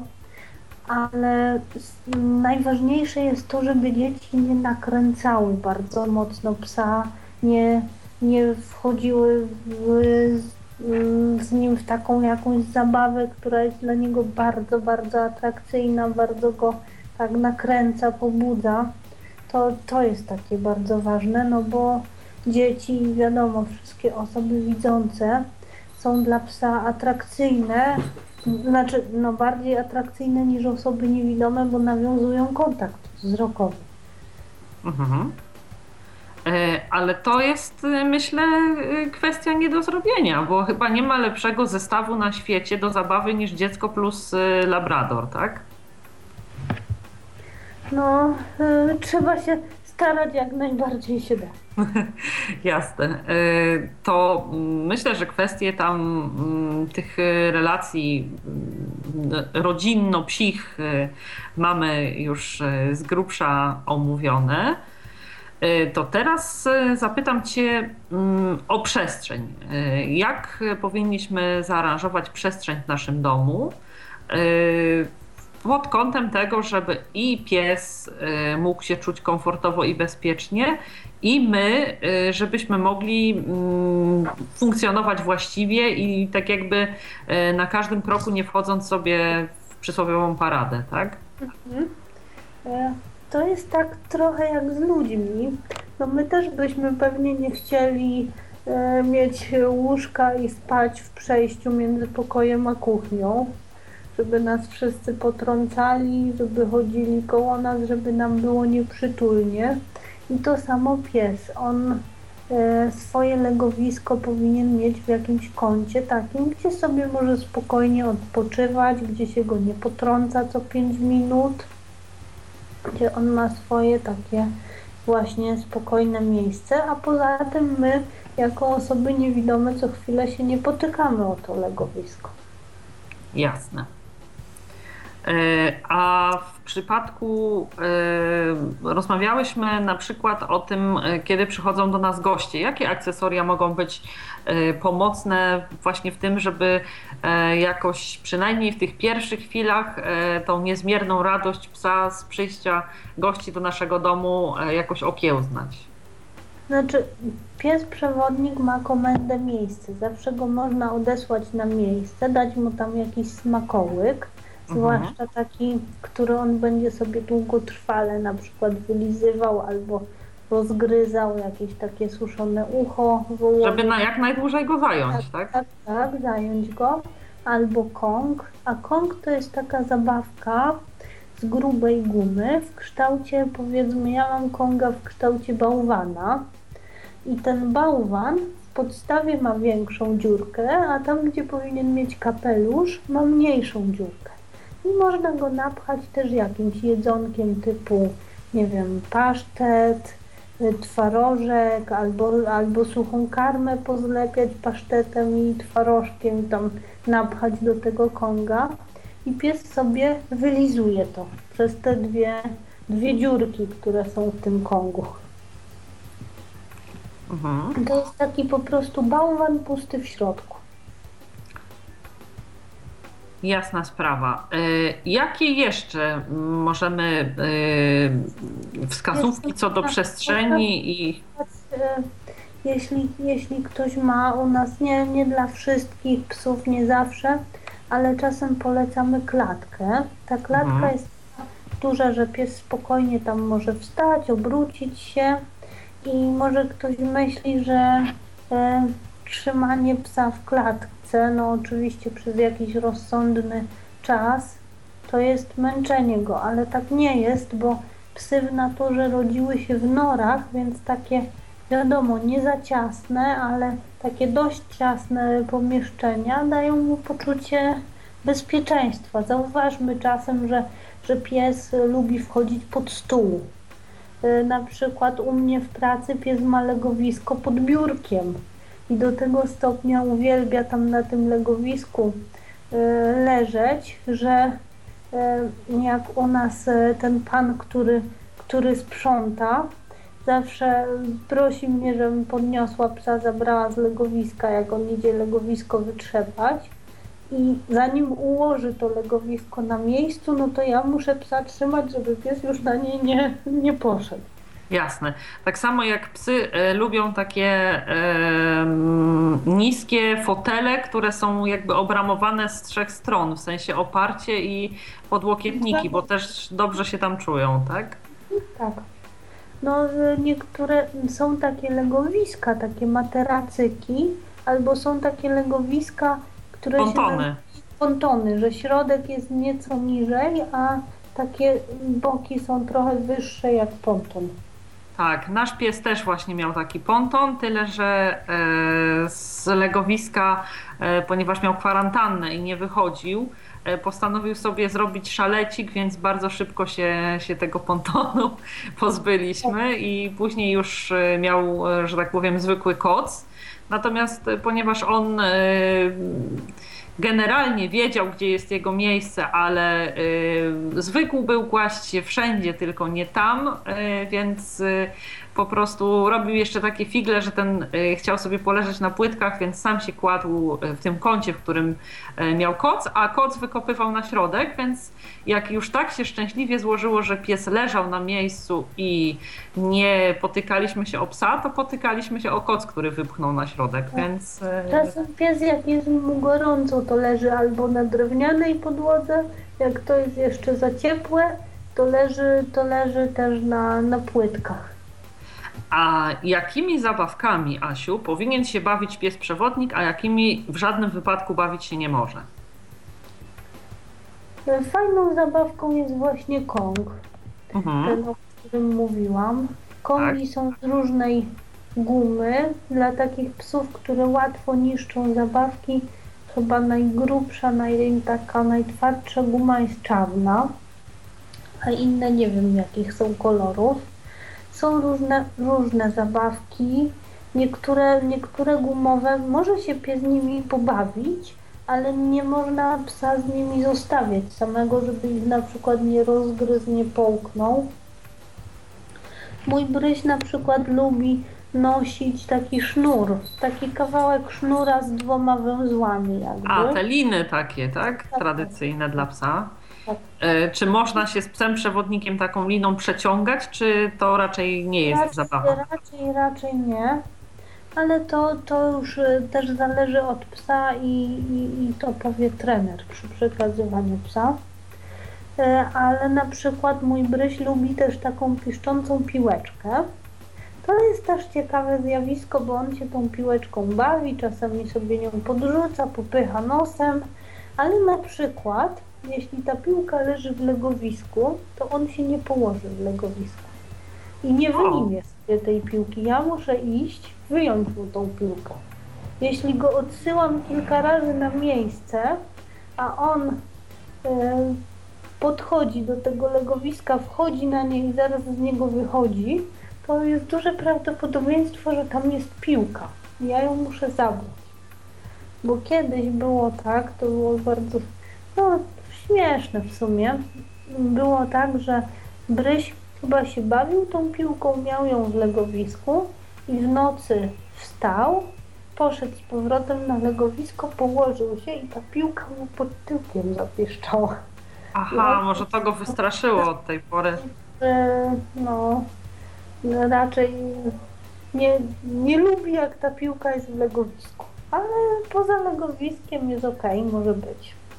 Nie gryzie tej piłki, e, chociaż ona jest z dość cienkiej gumy, ale to jest taki jeżyk, więc on nie gryzie, trzymają w pyszczku, czasem ją łapą pacnie, piłka zapiszczy, bawi się nią generalnie, tylko że jak jest w legowisku, to jeszcze nie wpadł na to, że może sobie z legowiska tą piłkę wyjąć. A powiedz mi, Asiu, e, jak przedstawia się kwestia dzwonka? Bo e, wiele, to znaczy e, często osoby niewidome, zanim przyzwyczają się do tego, że pies jest w domu, obojętnie pies przewodnik czy zwykły pies, zakładają mu dzwonek, żeby, no wiadomo, pies jest dosyć ruchliwy, zwłaszcza jak jest w nowym miejscu na początku w domu. Wszystko zwiedza, wszędzie chodzi, tu się kładzie, tam zagląda, jeszcze gdzieś indziej węszy. I to jest taki sygnał dla nas, gdzie w danym momencie pies jest. Czy wy rekomendujecie takie rozwiązanie w jakiś sposób, czy nie? Znaczy, w domu mój bryś czasem ma dzwonek, czasem nie ma. Ja generalnie zawsze polecamy dzwonek, jeśli spuszczamy psa. Mhm. Chociaż najlepiej też jest spuszczać pod kontrolą osoby widzącej. Y, no bo jak spuścimy psa sami, to nie mamy szansy w porę zareagować i skorygować jakiegoś jego złego zachowania. Mhm. Y, najlepiej pod kontrolą osoby widzącej. I ja jeszcze też polecam dzwonek, nawet jak psa mam na smyczy długiej, czyli jak jest na spacerze, bo wtedy szybciej na przykład wyczajam, że się smycz zaplątała, no bo jak gdzie indziej słyszę dzwonek niż czuję ciągnięcie smyczy, no to o, zaplątałaś. No tak. Mamy tu jeszcze wypowiedź a propos zabawek od Michała. Y, jeżeli chodzi o zabawki, to Michał napisał tak. Fajną zabawką jest kula smakula, w którą się wsypuje mm, dropsy, karmy i regulując okienko do wsypania mm, odpowiednią wielkość e, szpary. E, pies chcący wysypać smakołyki musi nosem tak przesuwać kulę, by się coś z niej wysypało. Zmusza to psa do myślenia, kombinowania. Pies jest wtedy zajęty przez pewien czas, a my możemy zająć się czymś innym. E, Dziękujemy. Słyszałam o kuli smakuli. Powiem szczerze, że ja jej nie mam, ale słyszałam, że psy to lubią. Mój pies miał kulę smakule i bardzo szybko, e, że tak powiem, rozkminił, jak w łatwy sposób można się do tego pokarmu dobrać. E, kiedy ją kupowałam, sprzedawca mnie zapewniał, że pies będzie miał na długi czas zajęcie, że będzie chodził, że będzie turlał. E, przynieśliśmy tą kulę smakule. No, zajął się może przez kwadrans. Po kwadransie położył się, że tak powiem, pyskiem do ściany i łapami przed nimi. E, kulę jedną łapą wturlał sobie e, między przednie łapy i stukał nosem e, w tą, w tą kulę, tak że ona się po prostu odbijała od ściany i po prostu karma mu wypadała spodem, więc nie robiąc ani kroku, tylko delikatnie ruszając łbem, potrafił ją sobie spokojnie w przeciągu, ja wiem, 40 minut, może 4, no gdzieś 40 minut do godziny potrafił sobie spokojnie całą opróżnić w ten sposób. I także yy, no prze, przerósł yy, pies tam nasze oczekiwania. Myśleliśmy, że, że, że jakoś yy, bardziej się zaangażuje, ale po prostu był bardzo rezolutny i, i świetnie dawał sobie radę z tego typu sytuacjami właśnie e, to też sprawiało, że mieliśmy dla niego mm, tyle takiego szacunku i podziwu, bo e, wielokrotnie właśnie zaskakiwał nas e, taką wręcz nie psią, tylko niemalże ludzką pomysłowością, więc ale kula smakula bardzo fajna jest. E, trochę jest śmieci, bo oczywiście kiedy pies się nią bawi tak jak powinien się bawić, no to chodzi, toczy ją, więc jakoś tam po tej zabawie no, trzeba jakoś tą przestrzeń, gdzie pies się bawił, przejrzeć, żeby nie stawać na te groszki czy tam dropsy i ich nie rozdeptywać, ale, ale generalnie bardzo fajna to jest Raczej, raczej u Labradora nie ma możliwości, żeby on zostawił jakiś kawałek karmy. Aha, aha, no tak. Yy, tu jeszcze Paweł do nas napisał a propos tej kuli smakuli, bo tak y, wnioskuję z kontekstu. Mój labrador ma zrobioną y, sposobem domowym i bardzo ją lubi. To faktycznie pozwala zająć psa na długo i w istocie sprawia, że zmusza to psa do myślenia. Również bardzo polecam. Czyli okazuje się, że niektóre psy jednak są w stanie się tym, y, tą zabawką pobawić. Jeszcze Michał napisał. Już, już zerkam, zerkam. O, a propos dzwonka tym razem. Co do dzwonka, to polecam wyraźne dzwonki wielkości kasztana, najczęściej sprzedawane pod gubałówką. Należy każdy dzwonek króciutko przypiąć przy obroży, tak żeby nie dyndał zbytnio przy psich uszach i nie drażnił psa. Wspomniany dzwonek jest dużo bardziej wyraźny w dzwonieniu niż te wędkarskie. Doskonale spisuje się y, na większe odległości lub też przy większym hałasie, na przykład szum wiatru. E, to ja tutaj a propos dzwonka też opowiem o naszych doświadczeniach e, z naszym psem.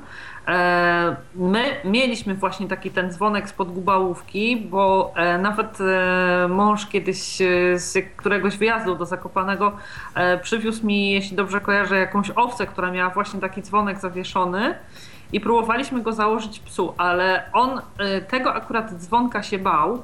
Chyba był za głośny albo jakiś nie te E, że tak powiem, tony, które tam e, jemu odpowiadały ale e, znaleźliśmy inne rozwiązanie. Jak na Wielkanoc są sprzedawane zające z Linda, te czekoladowe, one mają taki mały dzwonek w kształcie kulki i on ma taki przyjemny, szemrzący dźwięk, taki delikatny, właśnie nie jest zbyt wysoki i cichy na tyle, że pies może go mieć przypięty na stałe do obroży. Oczywiście ma to ten minus, że w naprawdę dużym hałasie e, nie usłyszymy, ale na takie spacery gdzieś powiedzmy w terenach podmiejskich spokojnie wystarcza, e, jak pies się. E, właśnie też zaletą tego dzwonka jest to, że przez to, że on jest taki mały i mm, wystarczy naprawdę bardzo niewielki ruch, żeby pies, niewielki ruch psa, żeby ten dzwonek dzwonił, więc myślę, że, że ten, y, ten też jest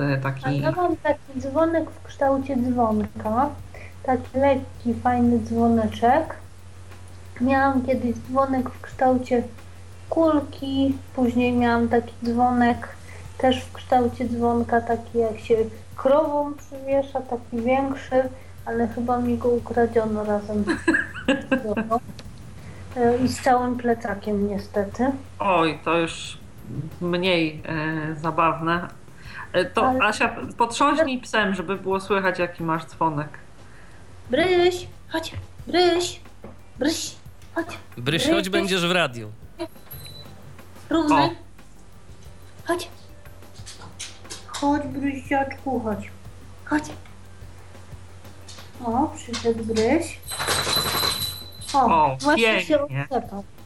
E, mam przy, też przy tym dzwonku adresówkę, także jest dodatkowa blaszka i trochę bardziej dzwoni. A śmieszna historia z tym dzwonkiem jest taka, że y, zepsuł mi się poprzedni dzwonek, więc poszłam do moich ulubionych sąsiadów, czy by mi nie mogli mi naprawić.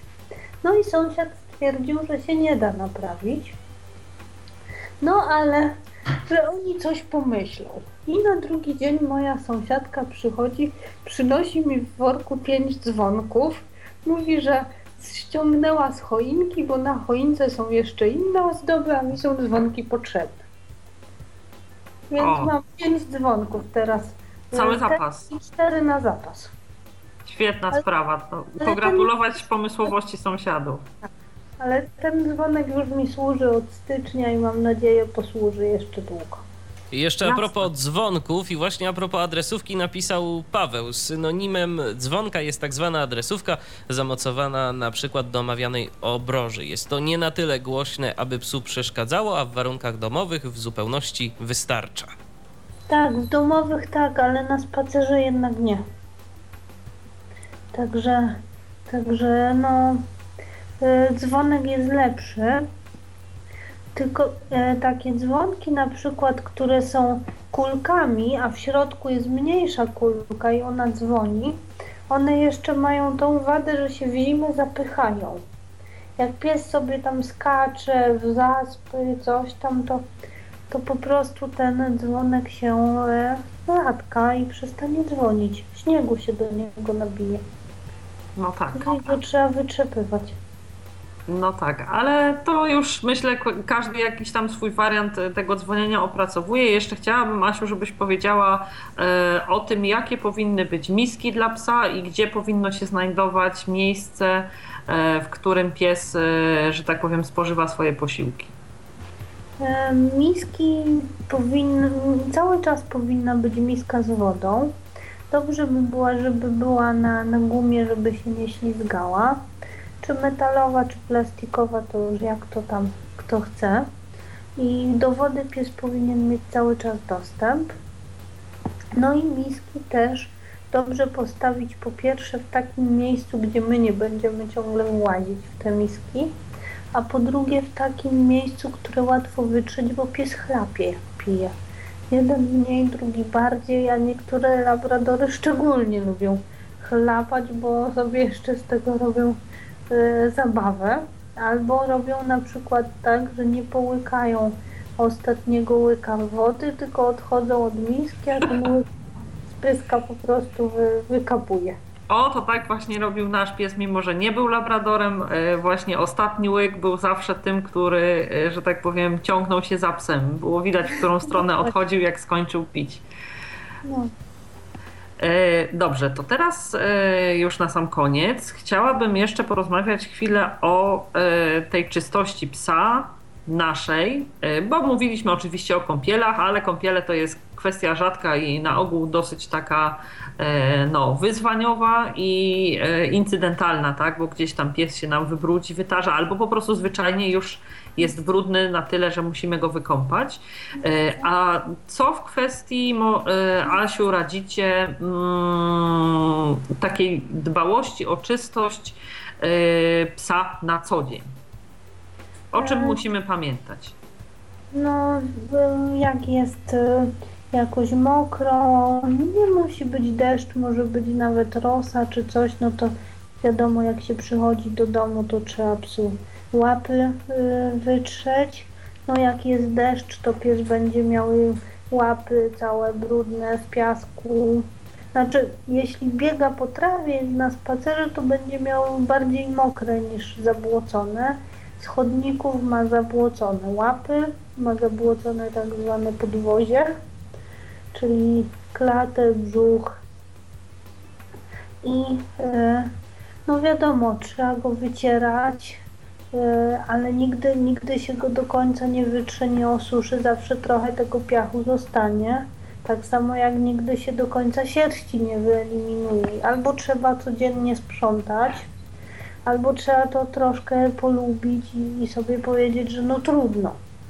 Nie, nie, A nie- co, w, e, przepraszam, że tak ci przerywam, e, w kwestii kubraczków dla psa, bo nasz akurat e, miał taki kubrak, ponieważ on miał bardzo gęstą sierść i bardzo trudno było, e, kiedy się wybłocił, e, jakoś e, doprowadzać e, ją do porządku, tak, żeby nie było tak, że w domu na każdym miejscu, gdzie pies się kładzie jest e, zabłocone. E, Kupiliśmy taki ortalionowy kubrak, który po prostu po każdym przyjściu e, z takiego błotnego spaceru, e, najzwyczajniej w świecie pod bieżącą ciepłą wodą się płukało, rozwieszało i do następnego spaceru on był e, suchutki, można było z powrotem psa w niego ubrać, a właściwie do wycierania samego psa, e, znaczy na samym psie zostawały e, już tylko łapy. Znaczy, powiem tak. E, ja nie wiem, czy czyjś pies chodzi w takim kubraku. Wiem, że psy chodzą e, w kamizelkach odblaskowych na pewno, ale Mhm. to bardziej dla widoczności. Jeden czarny pies chodzi w żółtej kamizelce odblaskowej i, i, i to musi fajnie wyglądać. Mhm. No a o kubrakach nie wiem, faktycznie mógłby być to, mógłby być to niezły pomysł. No ale powiem szczerze tak, ja, ja lubię, żeby w domu było, było czysto i, i sprzątam na tyle, ile, ile mam siłę, ile mam czas. Zdaję sobie sprawę, że nie jest tak czysto, jakby było bez psa, ale w sumie jest to tak zwany coś za coś. Mhm. Ja tak tego psa lubię i on, on mi naprawdę tyle pomaga, że, że ja jestem, no, przyjmuję to jako, jako taką, no, konsekwencję. Jasne, oczywiście. Wszystko ma swoje plusy i minusy. Samo, E, samo Mamy te- jeszcze pytanie. Mamy jeszcze pytanie, to zadam je. To jest kolejne pytanie od Pawła. E, A Paweł pyta o następującą kwestię. Czy fundacja ma jakieś uwagi odnośnie szkolenia psa na własną rękę? Mam tu na przykład na myśli metodę klikerową, cokolwiek to znaczy, yy, i uczenie go jakichś sztuczek yy, typu przybij piątkę i cały szereg innych. To może wyjaśnijmy najpierw yy, to, to już pytanie tak poza pytaniem Pawła, no bo Paweł wie o co chodzi, ale może nasi słuchacze nie wiedzą, co to jest w ogóle ta metoda klikerowa. Metoda klikerowa to jest jakaś taka metoda, że jak pies dobrze wykona jakieś zadanie, no to jest klik i nagroda. Ale jak to tak dokładnie działa, to wolałabym się to nie zagłębiać, no bo nie mam aż takiej wiedzy. Y, Co to znaczy? Tak, praca z psem przewodnikiem jest nieustannym jego szkoleniem, to, to wiemy. My musimy mm, no, y, dbać o to, żeby, żeby on to, co robił, robi dobrze, żeby jeśli robił jakieś błędy, żeby, żeby te błędy poprawiał, żeby po prostu cały czas rozwijał swój potencjał. Możemy z nim chodzić po nowych trasach i, i tak dalej, żeby, żeby miał różne jakieś y, wyzwania ciekawe. Ja na przykład dzisiaj inną drogą wróciłam do domu, taką średnio mi znaną yy, i w pewnym momencie nie byłam pewna, gdzie jestem, no ale się dopytałam i, i nie poszłam nigdzie, gdzie bym nie chciała pójść, także, także było dobrze. A co do, co do uczenia, uczymy różnych rzeczy. Ja na przykład nauczyłam nauczyłam Brysia komendy bramka do, w, w metrze. Też e, w moim przypadku uczyła, uczyła treserka, żeby mm, Bryś mnie podprowadzał do prawej poręczy schodów, o ile taka poręcz istnieje. No ja w nim tą umiejętność ugruntowałam, bo mi się ta umiejętność bardzo przydaje. No a uczenie psa sztuczek, no ja wiem. Nie wiem, nie wiem, czy, czy, czy jest taka potrzeba, żeby psu tak jakby no zaprzątać głowę takimi rzeczami, które naprawdę nam są niepotrzebne. Mój bryś z takich e, niepotrzebnych rzeczy, znaczy niepotrzebnych w sensie pracy psa przewodnika podaje łapę, e, ale ja go tego nie uczyłam, on już jakoś to umiał. Aha, ale myślę, że wszelkie zabawy z psem, które zacieśniają jakoś więź, yy, więź yy, właściciela z psem są, są miłe. Jeśli pies yy, chętnie pracuje i chętnie się uczy, to pewnie nie jest to z jakąś wielką szkodą dla, dla niego, więc No chyba, Jest- że to jest jakaś zabawa, nie wiem, powiedzmy, y, y, że rzuca się psu piłeczkę i pies się tak nakręca na, na tą piłeczkę, że później dzieci grają w piłkę, my przechodzimy i fruniemy, bo pies piłkę zobaczył. No tak, tak, ale chodziło mi o, wiesz, o te sztuczki na komendy właśnie, że jeśli psy lubią i chętnie się uczą, to myślę, że nie stanowi to jakiegoś problemu, bo jeśli rozróżnia komendy związane z pracą i komendy związane z zabawą, to Na przykład mo, moja koleżanka nauczyła psa szczekać na komendę. aha, no tak. E, ja tylko mając psa żałowałam, że nie ma żadnej komendy takiej, którą by pojął, żeby przestał szczekać, ale tak, bo i jeszcze a propos y, tych sztuczek, y, to wypowiedział się też Michał, więc jeszcze odczytam jego wypowiedź. Y, Mówi się w środowisku właścicieli psów, przewodników, że ze szkoły otrzymujemy psa jako brylant, a potem zależy tylko od nas, jak go oszlifujemy, czy na fajny mm, diament, czy zepsujemy. Ogólnie pies ma dobrze pracować, a sztuczki powinno się zostawić dla cyrkowców. Jasne. To mamy Jeszcze- tutaj. E, a propos czystości tak. powiedzieć, że też e, no nie tylko my się brudzimy, no bo pies wiadomo, mokry pies się otrzepuje, ociera się o naszą nogę, czasem jak idziemy albo jak stajemy na przejściu, no to się brudzimy, no i mamy też trochę kłaków na sobie zawsze. Jasne, Ale- jasne, ale to bym chciała jakoś bardziej rozwinąć za chwilę, jeśli pozwolisz, Aha. Asiu, bo chciałabym dokończyć e, jeszcze ten wątek tej codziennej. Tak, tak? Coś, już mówiłaś o końcu, więc chciałam... Nie, nie, nie. E, Mówiłam na zakończenie w kontekście całego tego działu, który e, tej czystości. E, Tutaj chciałam Cię jeszcze dopytać, jak Ty sobie radzisz z tym doprowadzaniem psa do porządku, kiedy on wraca do domu? Czy to jest jakieś mycie, wycieranie, korzystasz z jakichś superchłonnych ręczników? Na jakiej zasadzie to się odbywa?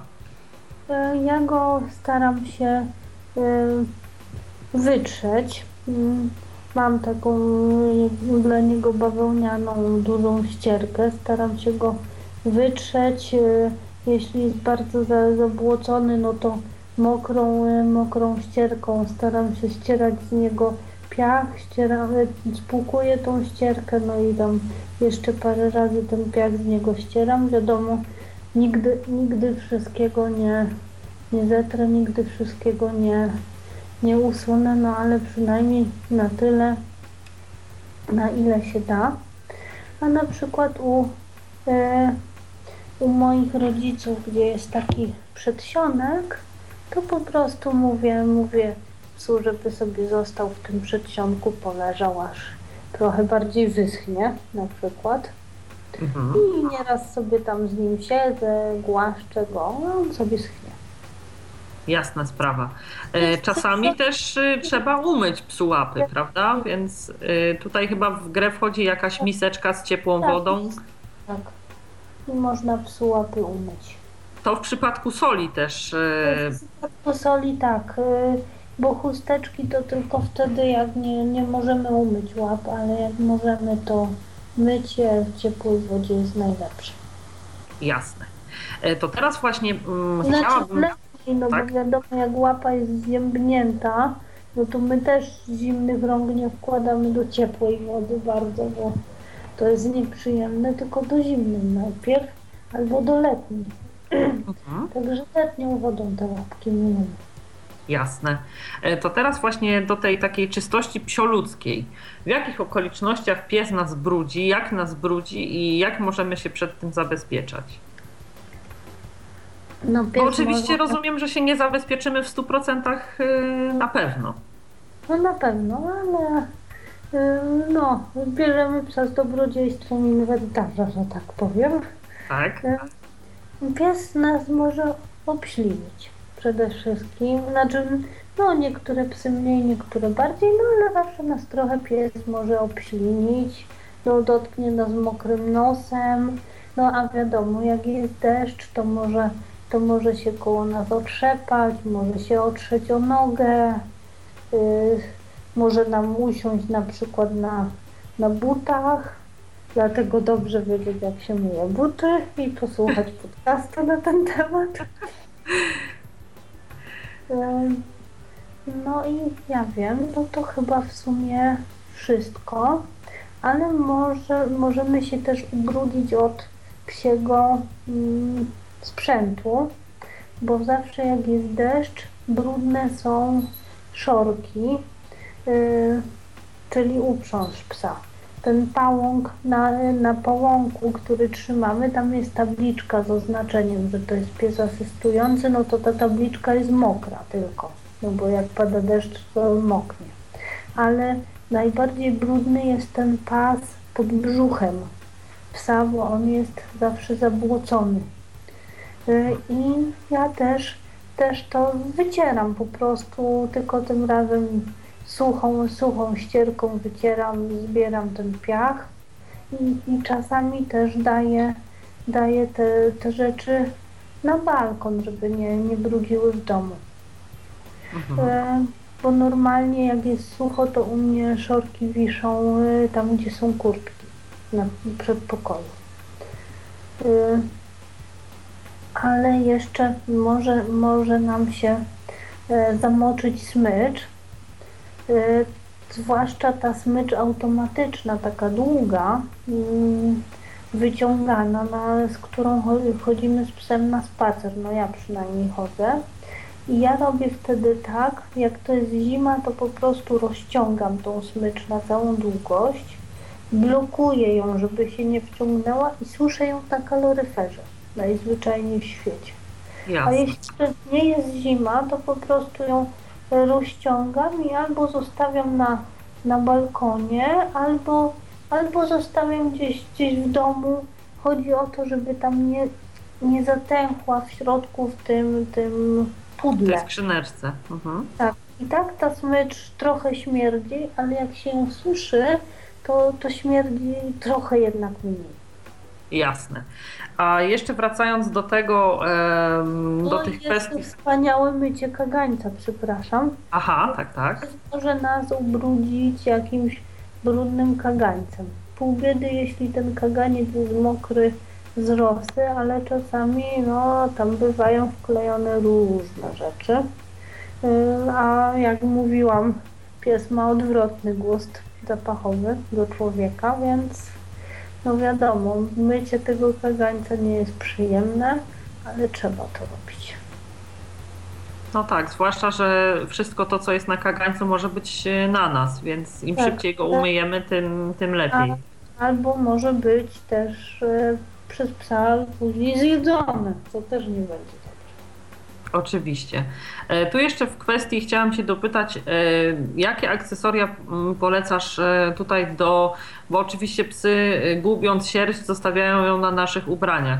Co z Twojej, e, czy ogólnie Waszej wismajorowej praktyki e, jest takim dobrym akcesorium do e, usuwania tej sierści z odzieży? Musimy też pamiętać oczywiście o tym, żeby w domu usuwać ją z takich miejsc, gdzie się najbardziej przyczepia, typu jakieś kanapy mające takie materiałowe czy pluszowe obicia, czy wiszące ubrania, które gdzieś na wieszakach trzeba też sprawdzać, czy tamta sierść e, nie została, tak? Powiem tak, że ja e, w domu to odkurzaczem sierść, na przykład z kanapy, ale Mhm. mam taki ciekawy myk. Kupiła mi moja bratowa taką narzutę na kanapę. Ta narzuta jest ortalionowa, tak mniej więcej. Czy z Mhm. czegoś podobnego do ortalionu? Śliska. W każdym razie tego się kłaki nie czepiają. Więc to jest fajna sprawa. Taka, taka śliska narzuta. No i też my, jeśli mamy spodnie z jakiegoś śliskiego w miarę materiału, to też się mniej kłaki czepiają. Też można, no nie zawsze się da, ale czasem zwracać uwagę, że jasnego psa mniej widać na jasnych ubraniach, ciemnego mniej widać na ciemnych. No do- tak, ale ubrania generalnie nosimy różne i najprawdopodobniej jest tak, że po prostu musimy, musimy je czyścić. E, Ja mm, ze swojego, że tak powiem, podwórka mm, mogę powiedzieć, że u mnie oczywiście nasz pies nie miał takiej sierści, która się wbijała. Więc e, w domu do wszelkiego rodzaju e, takich właśnie obić, jakichś tapicerowanych i tak dalej, rzeczywiście wystarczała zwykła taka końcóweczka z odkurzacza.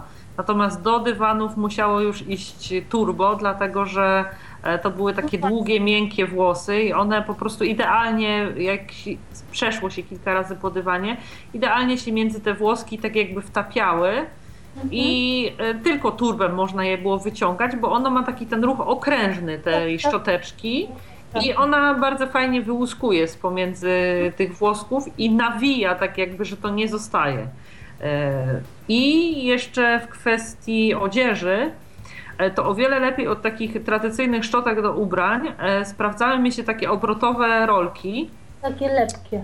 takie lepkie właśnie. One mają taką lepką powierzchnię, przejeżdża się i o ile na przykład z takich szczotek tradycyjnych tą sierść, która już w nie wejdzie w trakcie czyszczenia ubrania jest ciężko wyciągnąć, o tyle te lepkie rolki są o tyle fajne, że wystarczy je na chwilę włożyć e, pod bieżącą wodę i po prostu są e, czyste, delikatnie je osuszamy i spokojnie możemy dalej e, ubranie czyścić. Mhm. No powiem, powiem tak, że ja w domu nie mam, nie mam dywanów, mam taki jeden, taki dość długi, a wąski dywanik przy łóżku. No i też go czyszczę turbo szczotką. Mhm. Ale, ale u, u mojej mamy jest trochę więcej dywanów. No i tam y, też turbo szczotką, nawet do tego stopnia, że moja mama wyczaiła, że to się u mnie fajnie sprawdza. y, Ta turbo szczotka z Elmera, a ponieważ ma inny, inny odkurzacz, to kupiła taką przejściówkę, żeby Mhm. ta szczotka pasowała. No i pasuje i też śmigamy turbo szczotką. No tak, chyba innej metody właściwie przy dywanach nie ma. Ja też mam akurat tylko w sypialni, ale, ale na tyle duży, że ile razy gdzieś w różnych miejscach pies się kładł albo po prostu chodził tam sobie, to jednak dużo tej sierści zo- zostawało. I tak naprawdę ja myślę, że ja mojego psa, e, oczywiście poza tym e, takim wymiarem mentalnym, fizycznie też nie pozbędę się nigdy, bo ile razy e, w obecnym czasie, choć nie mamy już psa od e, 10 miesięcy, e, sprzątam właśnie tym turbem tyle razy, jakieś e, jeszcze jego włosy po prostu tam znajduję, więc to jest, e, no będziemy mieć go pewnie na wieki. Jak długo będzie dywan, tak długo będzie u nas w domu jeszcze pies. E, Dobrze, panno Joanno, to myślę, że e, wszystkie kwestie związane właśnie z czystością tutaj e, psa, czystością w domu i tym, jak powinniśmy mm, pilnować tego, żeby sami jako właściciele psów też no, wyglądać schludnie i czysto. E, Również e, w takim e, zakresie mm, oczywiście bardzo powierzchownym udało się nam umówić. Mam nadzieję, że już wkrótce bardziej dogłębną i precyzyjną wiedzę będziemy mogli wszyscy znaleźć w publikacji, którą Ty również przygotowywałaś. Bardzo Ci dziękuję za przyjęcie zaproszenia po raz kolejny do Babiego Lata. I Ja tak? bardzo dziękuję. Cieszę się, że udało Ci się po raz kolejny przełamać stres i tutaj e, tak e, powiedziałabym e, bardzo obrazowo opowiedzieć o tym, jak powinniśmy się z naszymi psami obchodzić. Tak czy inaczej, e, zapraszam wszystkich do lektury. Będziemy informować, jeśli e, publikacja się pojawi. Dziękuję także Państwu za uwagę i szczególnie tym z Państwa, którzy e, dziś zadawali pytania i dzielili się swoimi spostrzeżeniami właśnie w temacie bezpieczeństwa, higieny i pielęgnacji psów przewodników. Bardzo mi miło, że tyle i pytań, i, i Państwa sugestii w trakcie dzisiejszej audycji się pojawiło. E, Ja już e, jak zwykle oczywiście mm, zapraszam na e, kolejne nasze audycje. Dziękuję Ci Asiu raz jeszcze. Mm, I w imieniu własnym i Michała Dziwisza również dziękuję za dzisiejszy wspólnie spędzony czas. Kłaniam się. Ala Witek, do usłyszenia. Był to Tyflo Podcast. Pierwszy polski podcast dla niewidomych i słabowidzących. Program współfinansowany ze środków Państwowego Funduszu Rehabilitacji Osób Niepełnosprawnych.